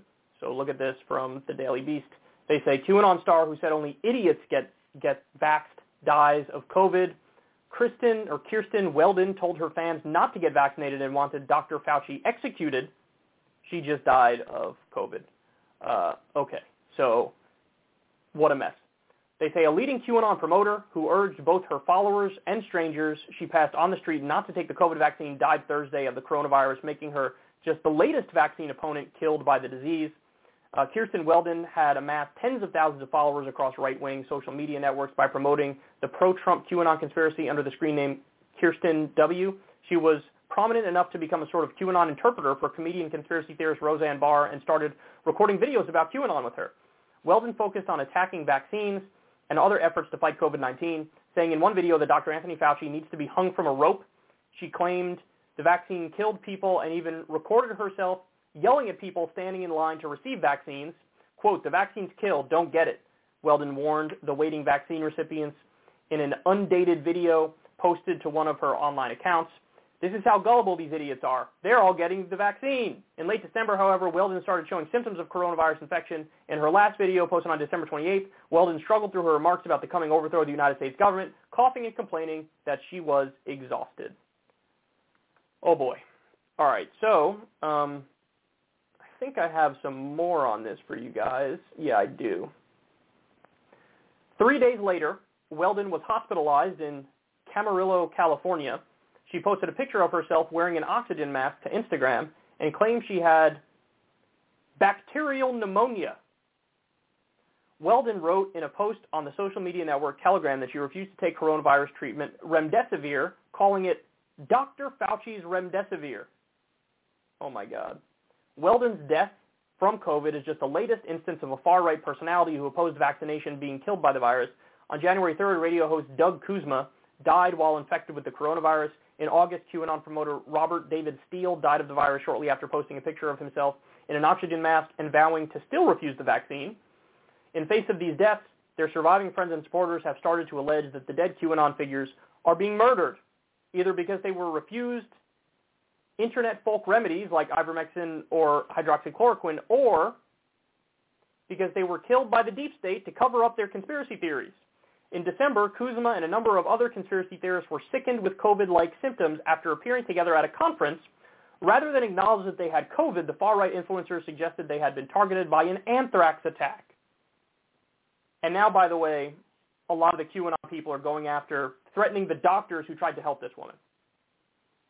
This is a level of brainwashing I don't know if I've ever seen. Because not only did she refuse the vaccine and call people who got it idiots, and then she was hospitalized, she wouldn't say she had COVID, but she had COVID, she also said, I don't want remdesivir either. Why? Because I guess at some point along the line, Fauci said remdesivir is one of the treatments that we use. She goes, that's Dr. Fauci's remdesivir. I don't want it. Uh, you know, my guess is a lot of the other anti-vaxxers, if they get sick, the second they're in the hospital, whatever the doctors want to give them, they're like, load me up, buddy, whatever it may be. And remdesivir is one of the that's one of the things Trump got, along with the monoclonal antibodies and other things. But he says no to that stuff too. Here's how you know it's you're it's a conspiracy theory. When evidence disproving it becomes further evidence on your side. And that's exactly what happened here. Like the conference of the QAnon people where they all got COVID, and then they said, no, we were poisoned with anthrax because they don't want the truth getting out, and we're giving people the truth. And so now this woman dying to other conspiracy theorists, now it's, oh, you killed her because she was telling the truth. And so you murder her. It's not that she got COVID because she was unvaccinated and she died. It's that she was speaking too much truth, and so now you guys killed her effectively. Oh my God. So it is it's impossible to disprove what they're saying. There is no evidence that they say, yes, that is evidence counter to my narrative. They take anything and twist it into further evidence of their narrative. TFG, dog. TFG. Too far gone. Look, I have more faith in the powers of persuasion than maybe anybody. But on this front, I don't know how you get through these people. If you see, hey, you all got COVID at a conference. If you see, hey, look, she got COVID. They won't even call it COVID. I had bacterial pneumonia. What? What? Listen, get vaccinated. That's all I can say is get vaccinated. It's not I understand if you're skeptical of the data that comes directly from Big Pharma, good, I am too. Because they juice the numbers. And so we know whether it's Pfizer or, or Moderna or whoever, when they run their own trials, usually they put the best face on it that they possibly can. Be skeptical of that. You should be. But as soon as the independent studies come out, okay, well now you say, it is what it is. The results are what they are. This is just empirical data. And what we know is the vaccines prevent against severe illness, hospitalization, and death. Over 90%. So you are very, very protected. And if you get COVID, it is likely to be very mild. Some people won't even get COVID if they're vaccinated at all, and other people will get COVID and be very, it'll be a very mild illness. That's what we know. But if you're unvaccinated, it's a crapshoot, man. You know, you can be one of the unlucky people who, whatever, has some sort of pre-existing condition or uh, is overweight or just for whatever reason, genetically, this is a virus that doesn't jive well with you and it, it's fatal. This is the reality. And so you should protect yourself by getting vaccinated, but then also, yes, if you go into the hospital, take what the doctors are giving you. These people are trained experts. They have a much better idea of what works and what doesn't than you do. You can't just read some Reddit thread and be like, well, now I'm a, a bigger expert than any of the actual experts. Now, look, I got no love for Dr. Fauci either, but I have no love for Dr. Fauci because of the provable, demonstrable things he said that were false along the way, like masks don't work early on in the pandemic. Bullshit. He laughed at the idea of the, the that this may have come from a lab in China. Well, we know it's very likely it did come from that lab. We know that. I mean, they studied bat coronaviruses there. This is a bat coronavirus. It's not crazy to think, hey, maybe it came from there. So there were many things he said that were wrong. And the other thing is there's no humility. They don't say, hey, when they're wrong, they're not like, yeah, I'm wrong or, or I don't know. They, so I have no love for these people. But Fauci is not representative of all doctors in the country and all experts in the country. And also, if you look at the independent data and you look at the numbers, the vaccine works. So for the love of God, get vaccinated. And don't take any piece of evidence and twist it into supporting your narrative when it very clearly on its face does not do that. If this woman was vaccinated, it's very likely she wouldn't have died. And the QAnon stuff, guys, get over it. Look, there are real conspiracies out there. Everybody knows that. Um, whether it's Bay of Pigs or Tuskegee experiment or, or, or COINTELPRO, or there's all sorts of conspiracies that are real. But what QAnon does is they extrapolate it to the most absurd place and actually undermine the conspiracies that are real because then they act like everything's a conspiracy. And, you know, Pizzagate is real and Democrats are drinking children's blood and they're vampires and whatever. Trump is the savior against the deep state.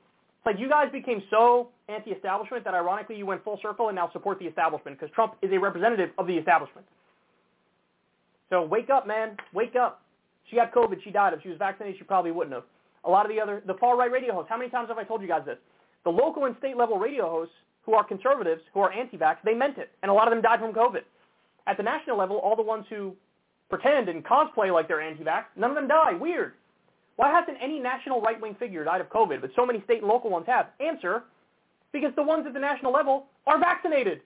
They just pretend like, oh, be skeptical of this, and, and they're playing a role, they're playing a character. That's why they're fine. They're protected.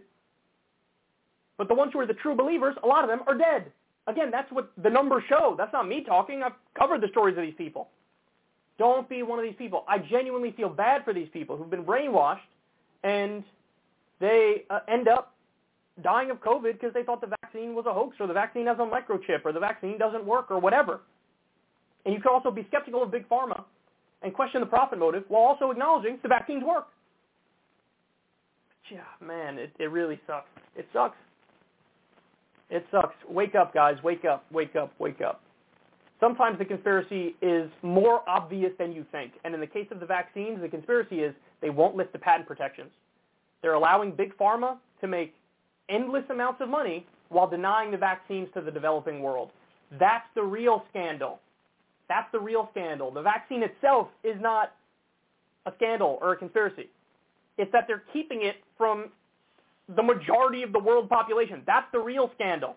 Not this cockamamie thing you made up about microchips and QAnon and this and that. She's dead. She's dead because she didn't get vaccinated. I hope some people learn from that.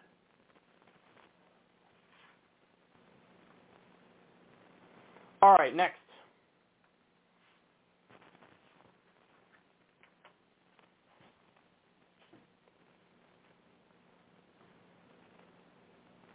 So Fox News host Stuart Varney uh, did what he always does on his show, which is he pretends that billionaires and the mega wealthy are victims. So he's going to talk about Tim Cook, CEO of Apple, and how much money he made. He's going to say, Bernie Sanders and Elizabeth Warren are not going to like this. Um, so let's take a look and then I'll respond. Here is a news item which is really going to annoy Bernie Sanders and Senator Elizabeth Warren. because we've now just found out how much Tim Cook made this, I think, last year should be correct. How much did he make last year? Big bucks, right, Laura? You know, he deserves it. He deserves it. He's the head of Apple. $98.7 million, up 500 Tell that, tell, wait tell that to Bernie Sanders or Elizabeth Warren. He deserves $100 million. He's already committed almost all of it to charity, so tell them that too. Okay. Um, you want the breakdown? Because his base salary is not that high. It's $3 million. He got 12 million for hitting specific targets, about 1.5 million for travel, security, all that. Here's the big one. $82.4 million in stock awards, including the first one ever. He's been CEO for a decade, the first one for performance. He got an equity award. Okay, when he takes delivery of that stock, he'll have to pay personal income tax on it. Yes. That'll be uh, with Bernie Sanders and Elizabeth Warren. You'll be looking at 50%, but that's another story. No, yes. When first of all, he's not going to take delivery of that. He made $98 million in one year. If only 3 million of that is his actual compensation, the rest of that is just wealth gain. So that adds his net worth. He's not actually going to take that out. So he's not going to get taxed 50% on it. That's a lie. That's a lie. ProPublica did the breakdown of, hey, here are the billionaires, here's their true tax rate. And their true tax rate is like 3% in some cases and 0% in other cases and 1% in other cases. They never, they always pay less as a percentage than their frickin' secretaries do. And Warren Buffett issued that challenge a decade ago and said, I'll give a million dollars of my own money to any CEO who can show that their secretary pays a higher, a lower tax rate than they do, and nobody collected because nobody could because all the CEOs were paying a lower tax rate. So he's just misleading you on purpose. But even if that was taxed at 50%, I would file that under based. Why? $50 million in one year going to one person, I think you're going to be all right. But this is what this is what he does. He acts like, oh, the the wealthy and the billionaires and the corporations, they're victims of an oppressive government. They're victims of an oppressive government. Well, what about the more than half of workers in the U.S. that make $30,000 a year or less? It's not because they're not working hard. It's not because they're not trying. It's because the system does not reward the kind of work that they do. What about the 80% of Americans that live paycheck to paycheck? What about the 30 million Americans who don't have health insurance? What about the 45,000 people who die because they don't have basic health care? I can go on and on with these statistics. What about the over 500,000 homeless Americans? What about the homeless veterans in America? You're concerned about the people in the country who uh, you should concern the least about, they're fine, they're fine. And it's not a meritocracy. They didn't just earn it. And by the way, a lot of the stuff they said there is not true. Um, one of them just says he deserves it. What does that even mean, he deserves it? What does that mean, he deserves it? Then uh, the lie of, well, he's giving it all to charity. A lot of these CEOs do this goofy thing. I don't even know if Tim Cook is one of these, but they do this goofy thing of they say, I will only take a salary of a dollar. Or they say, I'm going to donate all of my salary to charity. And that makes the media, the gullible idiots in the media, who probably are lying on purpose, there's probably propaganda that they're in on as well, they act like, look at this, look at how benevolent and altruistic the rich are. Isn't charity, wonderful. But again, what they don't tell you is that's just their salary. They're not talking about the actual gain in wealth that they have. So if you give three million, but you keep 98 million or 95 million of the 98 million, is that really like, oh, you're really looking out for for poor people and people who are hurting? Of course not. Of course not. Jesus Christ, it's this is such shameless propaganda. Now, why don't we go ahead and take a look? This is from Thinking Now. Let's take a look at how um, Tim Cook and Apple really create all that wealth.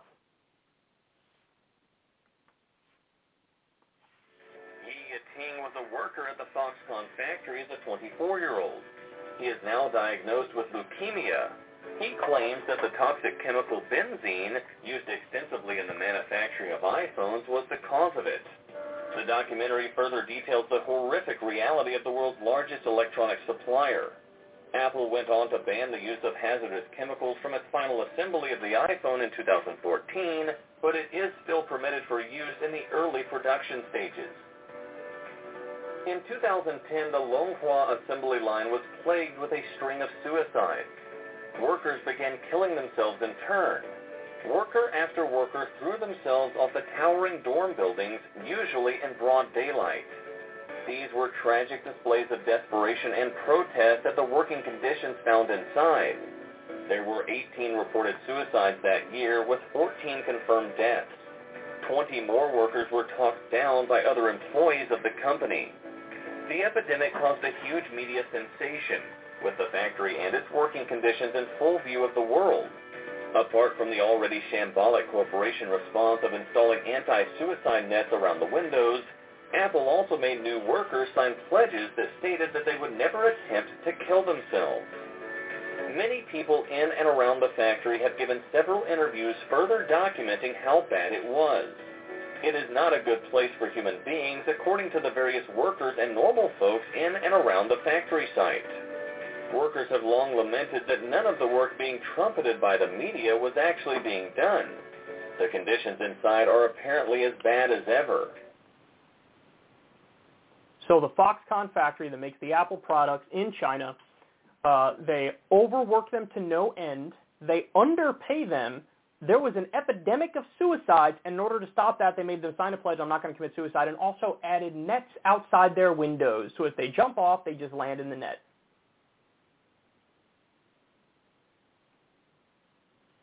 I'm a hypocrite just like everybody else. I have an iPhone. These issues are systemic. We have to address them at the policy level. That's the only way. And so, you know, people always say, oh, you can't make factories here because then you have to pay the workers too much and it'd be too difficult and the way the supply chain works and mm-hmm. nonsense.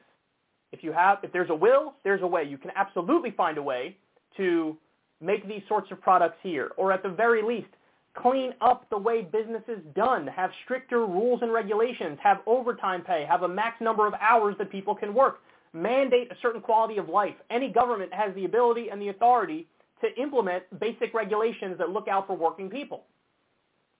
So we need to do that. This is how Apple and Tim Cook makes their money. This is how they do it.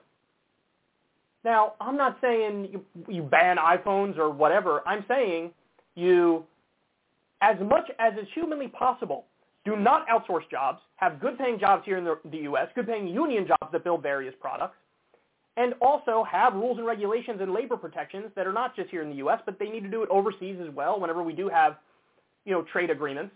need to build into those trade agreements protections for workers, whether it's through permanent normal trade relations with China, NAFTA, or whatever trade agreement we want to talk about.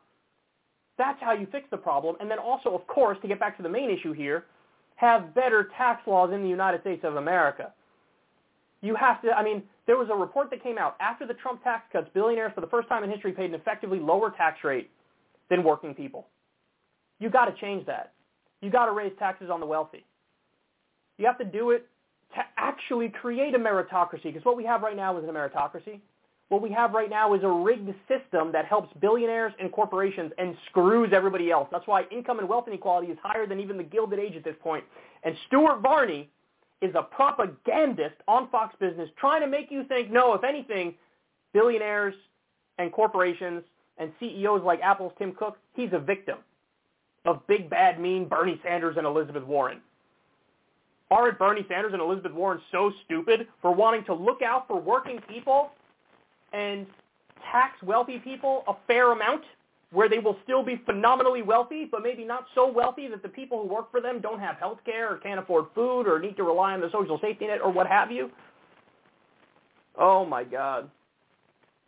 Doesn't matter how much ruthless exploitation there is out there, Stuart Varney will come rushing to the defense of billionaires and act like they are the ones who are the victims. They are not the victims. They bought the system. They own the system. They rigged the rules in their favor, and he's hiding the truth from you. Okay, we're almost done, y'all.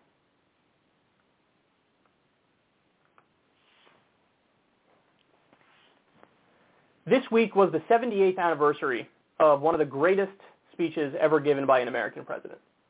There's a lot of competition, to be fair, but um, FDR laid out what he called a second Bill of Rights. It's an economic Bill of Rights. This is the direction that he wanted America to go in. This is after the New Deal era, uh, around the World War II era. He wanted us to um, evolve and create a better society, a society that functions more efficiently, a more fair, a more just society. And um, he laid out in detail what his plans were for the future. So let's take a look and then I'm going to react to it.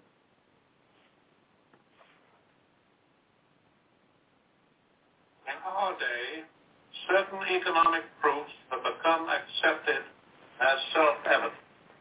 A second Bill of Rights, under which a new basis of security and prosperity can be established for all, regardless of state or race or creed. Among these are the right to a useful and remunerative job, the right to earn enough to provide adequate food and clothing and recreation, the right of every farmer to raise and sell his products at a return which will give him and his family a decent living, the right of every businessman, large and small, to trade in an atmosphere of freedom, freedom from unfair competition and domination by monopolies at home or abroad, the right of every family to a decent home, the right to adequate medical care, and the opportunity to achieve and enjoy good health, the right to adequate protection from the economic fears of old age, sickness, accident, and unemployment. The right to a good education. All of these rights spell security. And after this war is won, we must be prepared to move forward in the implementation of these rights to new goals of human happiness and well-being. For unless there is security here at home, there cannot be lasting peace in the world.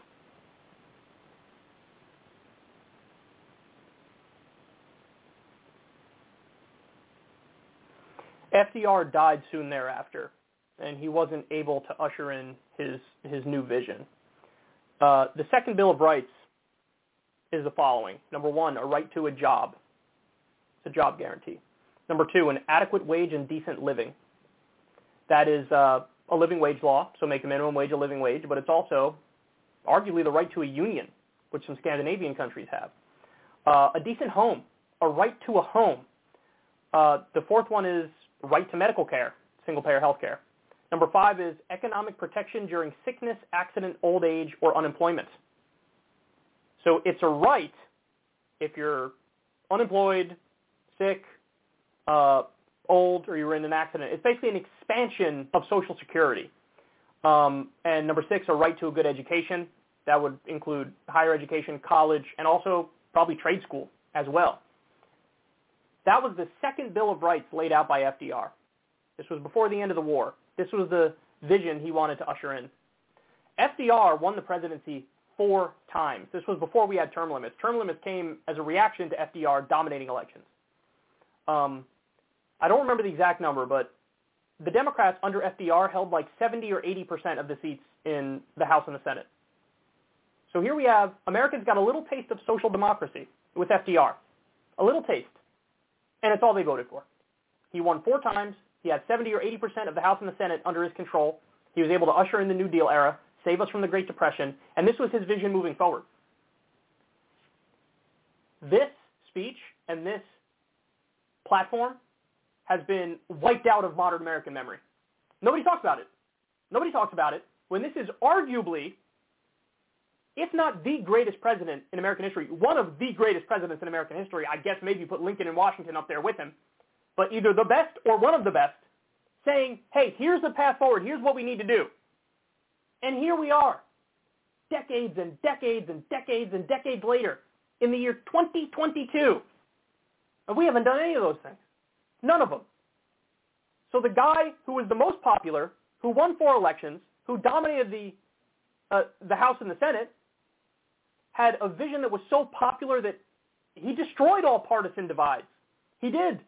He made it so people who, I, you know, hey, I'm kind of conservative, but I like what he's doing. I'm on the left. I like what he's doing. I'm apolitical, but I like what he's doing. He's fixing the country. He's moving us in the right direction. We can get back to this. What FDR did here, what he talked about here, it really uncovers the current institutional rot in the Democratic Party and what neoliberalism and the new Democratic era has done to the Democratic brain. Ever since Bill Clinton and onwards, what we have is Republican light Democrats. That's what they are. The Democrats started taking big money from corporations and the military industrial complex and the insurance companies.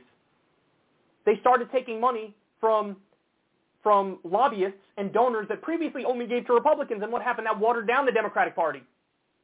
So now today's Democrats are like the Republicans of the 1980s. And so nobody's looking out for working people. Nobody's looking out for Americans. Nobody's the voice of the voiceless. If the Democrats would get back to this, if we had a Democratic figure who cleaned house, took no big money, and ushered in a new New Deal era, we could get back to this. And by the way, you would stop the embarrassment of perpetually losing to a cult. Donald Trump is a con man and a fraud and a charlatan, and he's amassed a cult of like 20 or 30% of the American population that won't leave his side no matter what.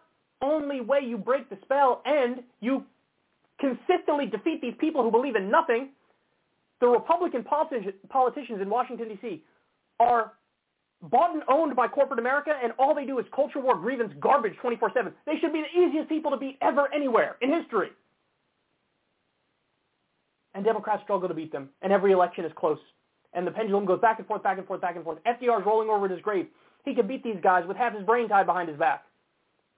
This is the path forward. This is the path for the American people and for the Democratic Party. And if they embrace this, if they fight for this, we'll have another era where 70 or 80% of the people who are elected are Democrats, and a Democratic president will win back to back. Obviously, they can't do four years anymore, four terms anymore because there's term limits now. But you could dominate a political era if you just do the right thing and represent the people, but they can't do that because the institutional barriers are that they're beholden to corporations over the voters, and that's why we are where we are right now. And this is the plain truth of the matter, and nobody else will tell you this. Nobody in mainstream media will point out the obvious, which is what everything I'm saying right now is obvious. It's so obvious. Anybody can see it. Anybody can deduce it. But nobody talks about it. And nobody knows it because this history has been buried. And because now you get this idea in your head of, well, better things really aren't possible. Best we could do is have Democrats in there, the lesser evil, and just do tweaks around the edges. No. No. And the younger generation is just waiting for, to hear this history. And the younger generation is waiting to get back to some sort of politics like this. Because they know it's bullshit. They know what's going on right now is completely and utterly unbearable and insufferable and it cannot continue. FDR was right. Bring back this reality. This is the platform moving forward. We should do everything we can to usher in this reality. Because if we do that, it changes the game, not just for the American people, but for the world. Okay.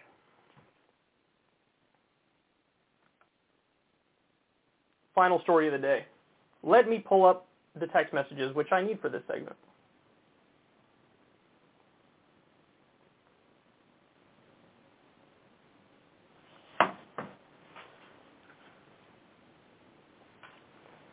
So recently we covered how the podcast Deep Fat Fried um, got a strike because there was a joke that was told that was interpreted literally by whoever was monitoring the podcast from YouTube. Um, so this is something that really shocked uh, TJ and, and Scotty and Paul's ego, the, the hosts on the podcast, and they appealed. They were like, what are you doing? So to give the context to everybody, Scotty made a joke about, you know, the, the, the Trump cultists who really believed the election was stolen, and he put on the accent and was like, you know, Donald Trump won this election fair and square, something like that, to that effect. It was a joke. It was obviously a joke. If you look at it in context, nobody could come away thinking it wasn't a joke. It was beyond clear. And anybody who knows their politics knows that they're Bernie Sanders type leftists, and so, duh, of course it's a joke. Well, um, video was flagged, and they got a strike on their channel, and so they weren't able to live stream for an extended period of time. I don't remember all the specifics of it, but they appealed, and they thought, look, on appeal, they're obviously going to overturn this because it's ridiculous. Okay. Turns out that's not necessarily so. So after they rejected the appeal, um, you have uh, the host from Deep Fat Fried reached out and said said the following. So what are the answers to these questions I put forth? Number one, YouTube. So YouTube believes that a comedy podcast making satirical comments and jokes amounts to misinformation. Number two, you guys realize that people tell jokes they don't mean, right? Number three, if we joke that Joe Biden was elected because aliens used mind-controlled beams on people, would that also be misinformation per YouTube policies? Number four, who did we mislead?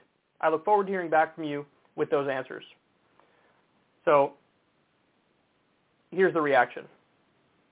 Hi, Scott. Hope you are doing well today. My name is Richard, and I'm stepping in for Jay today. I understand the importance of having this concern addressed and will definitely find a way to take care of this.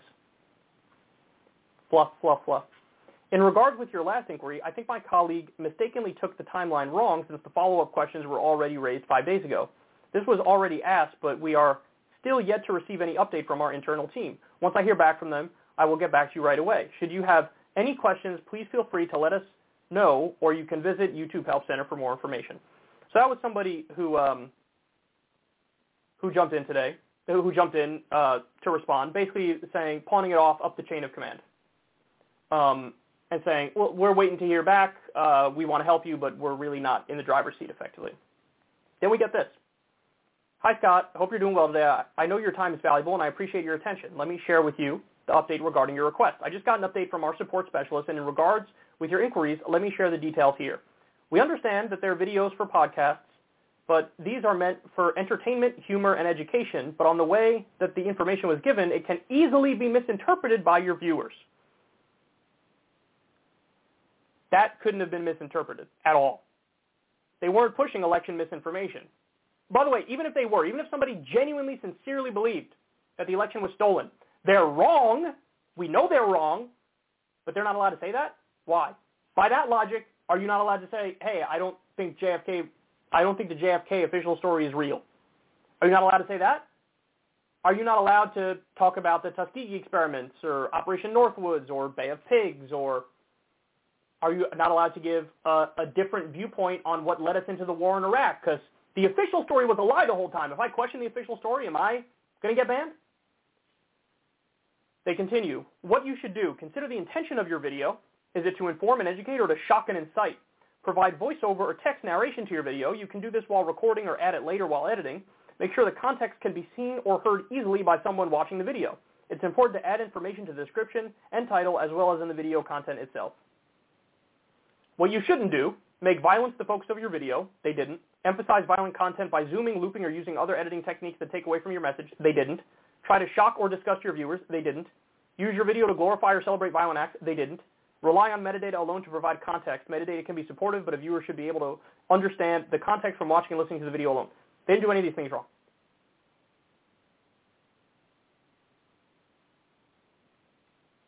So, in other words, they were very clear every step of the way.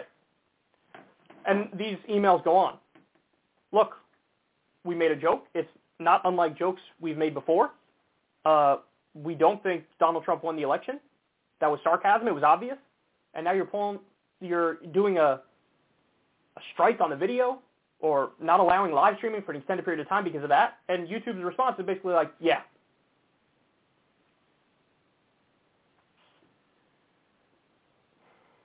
That's unbelievable.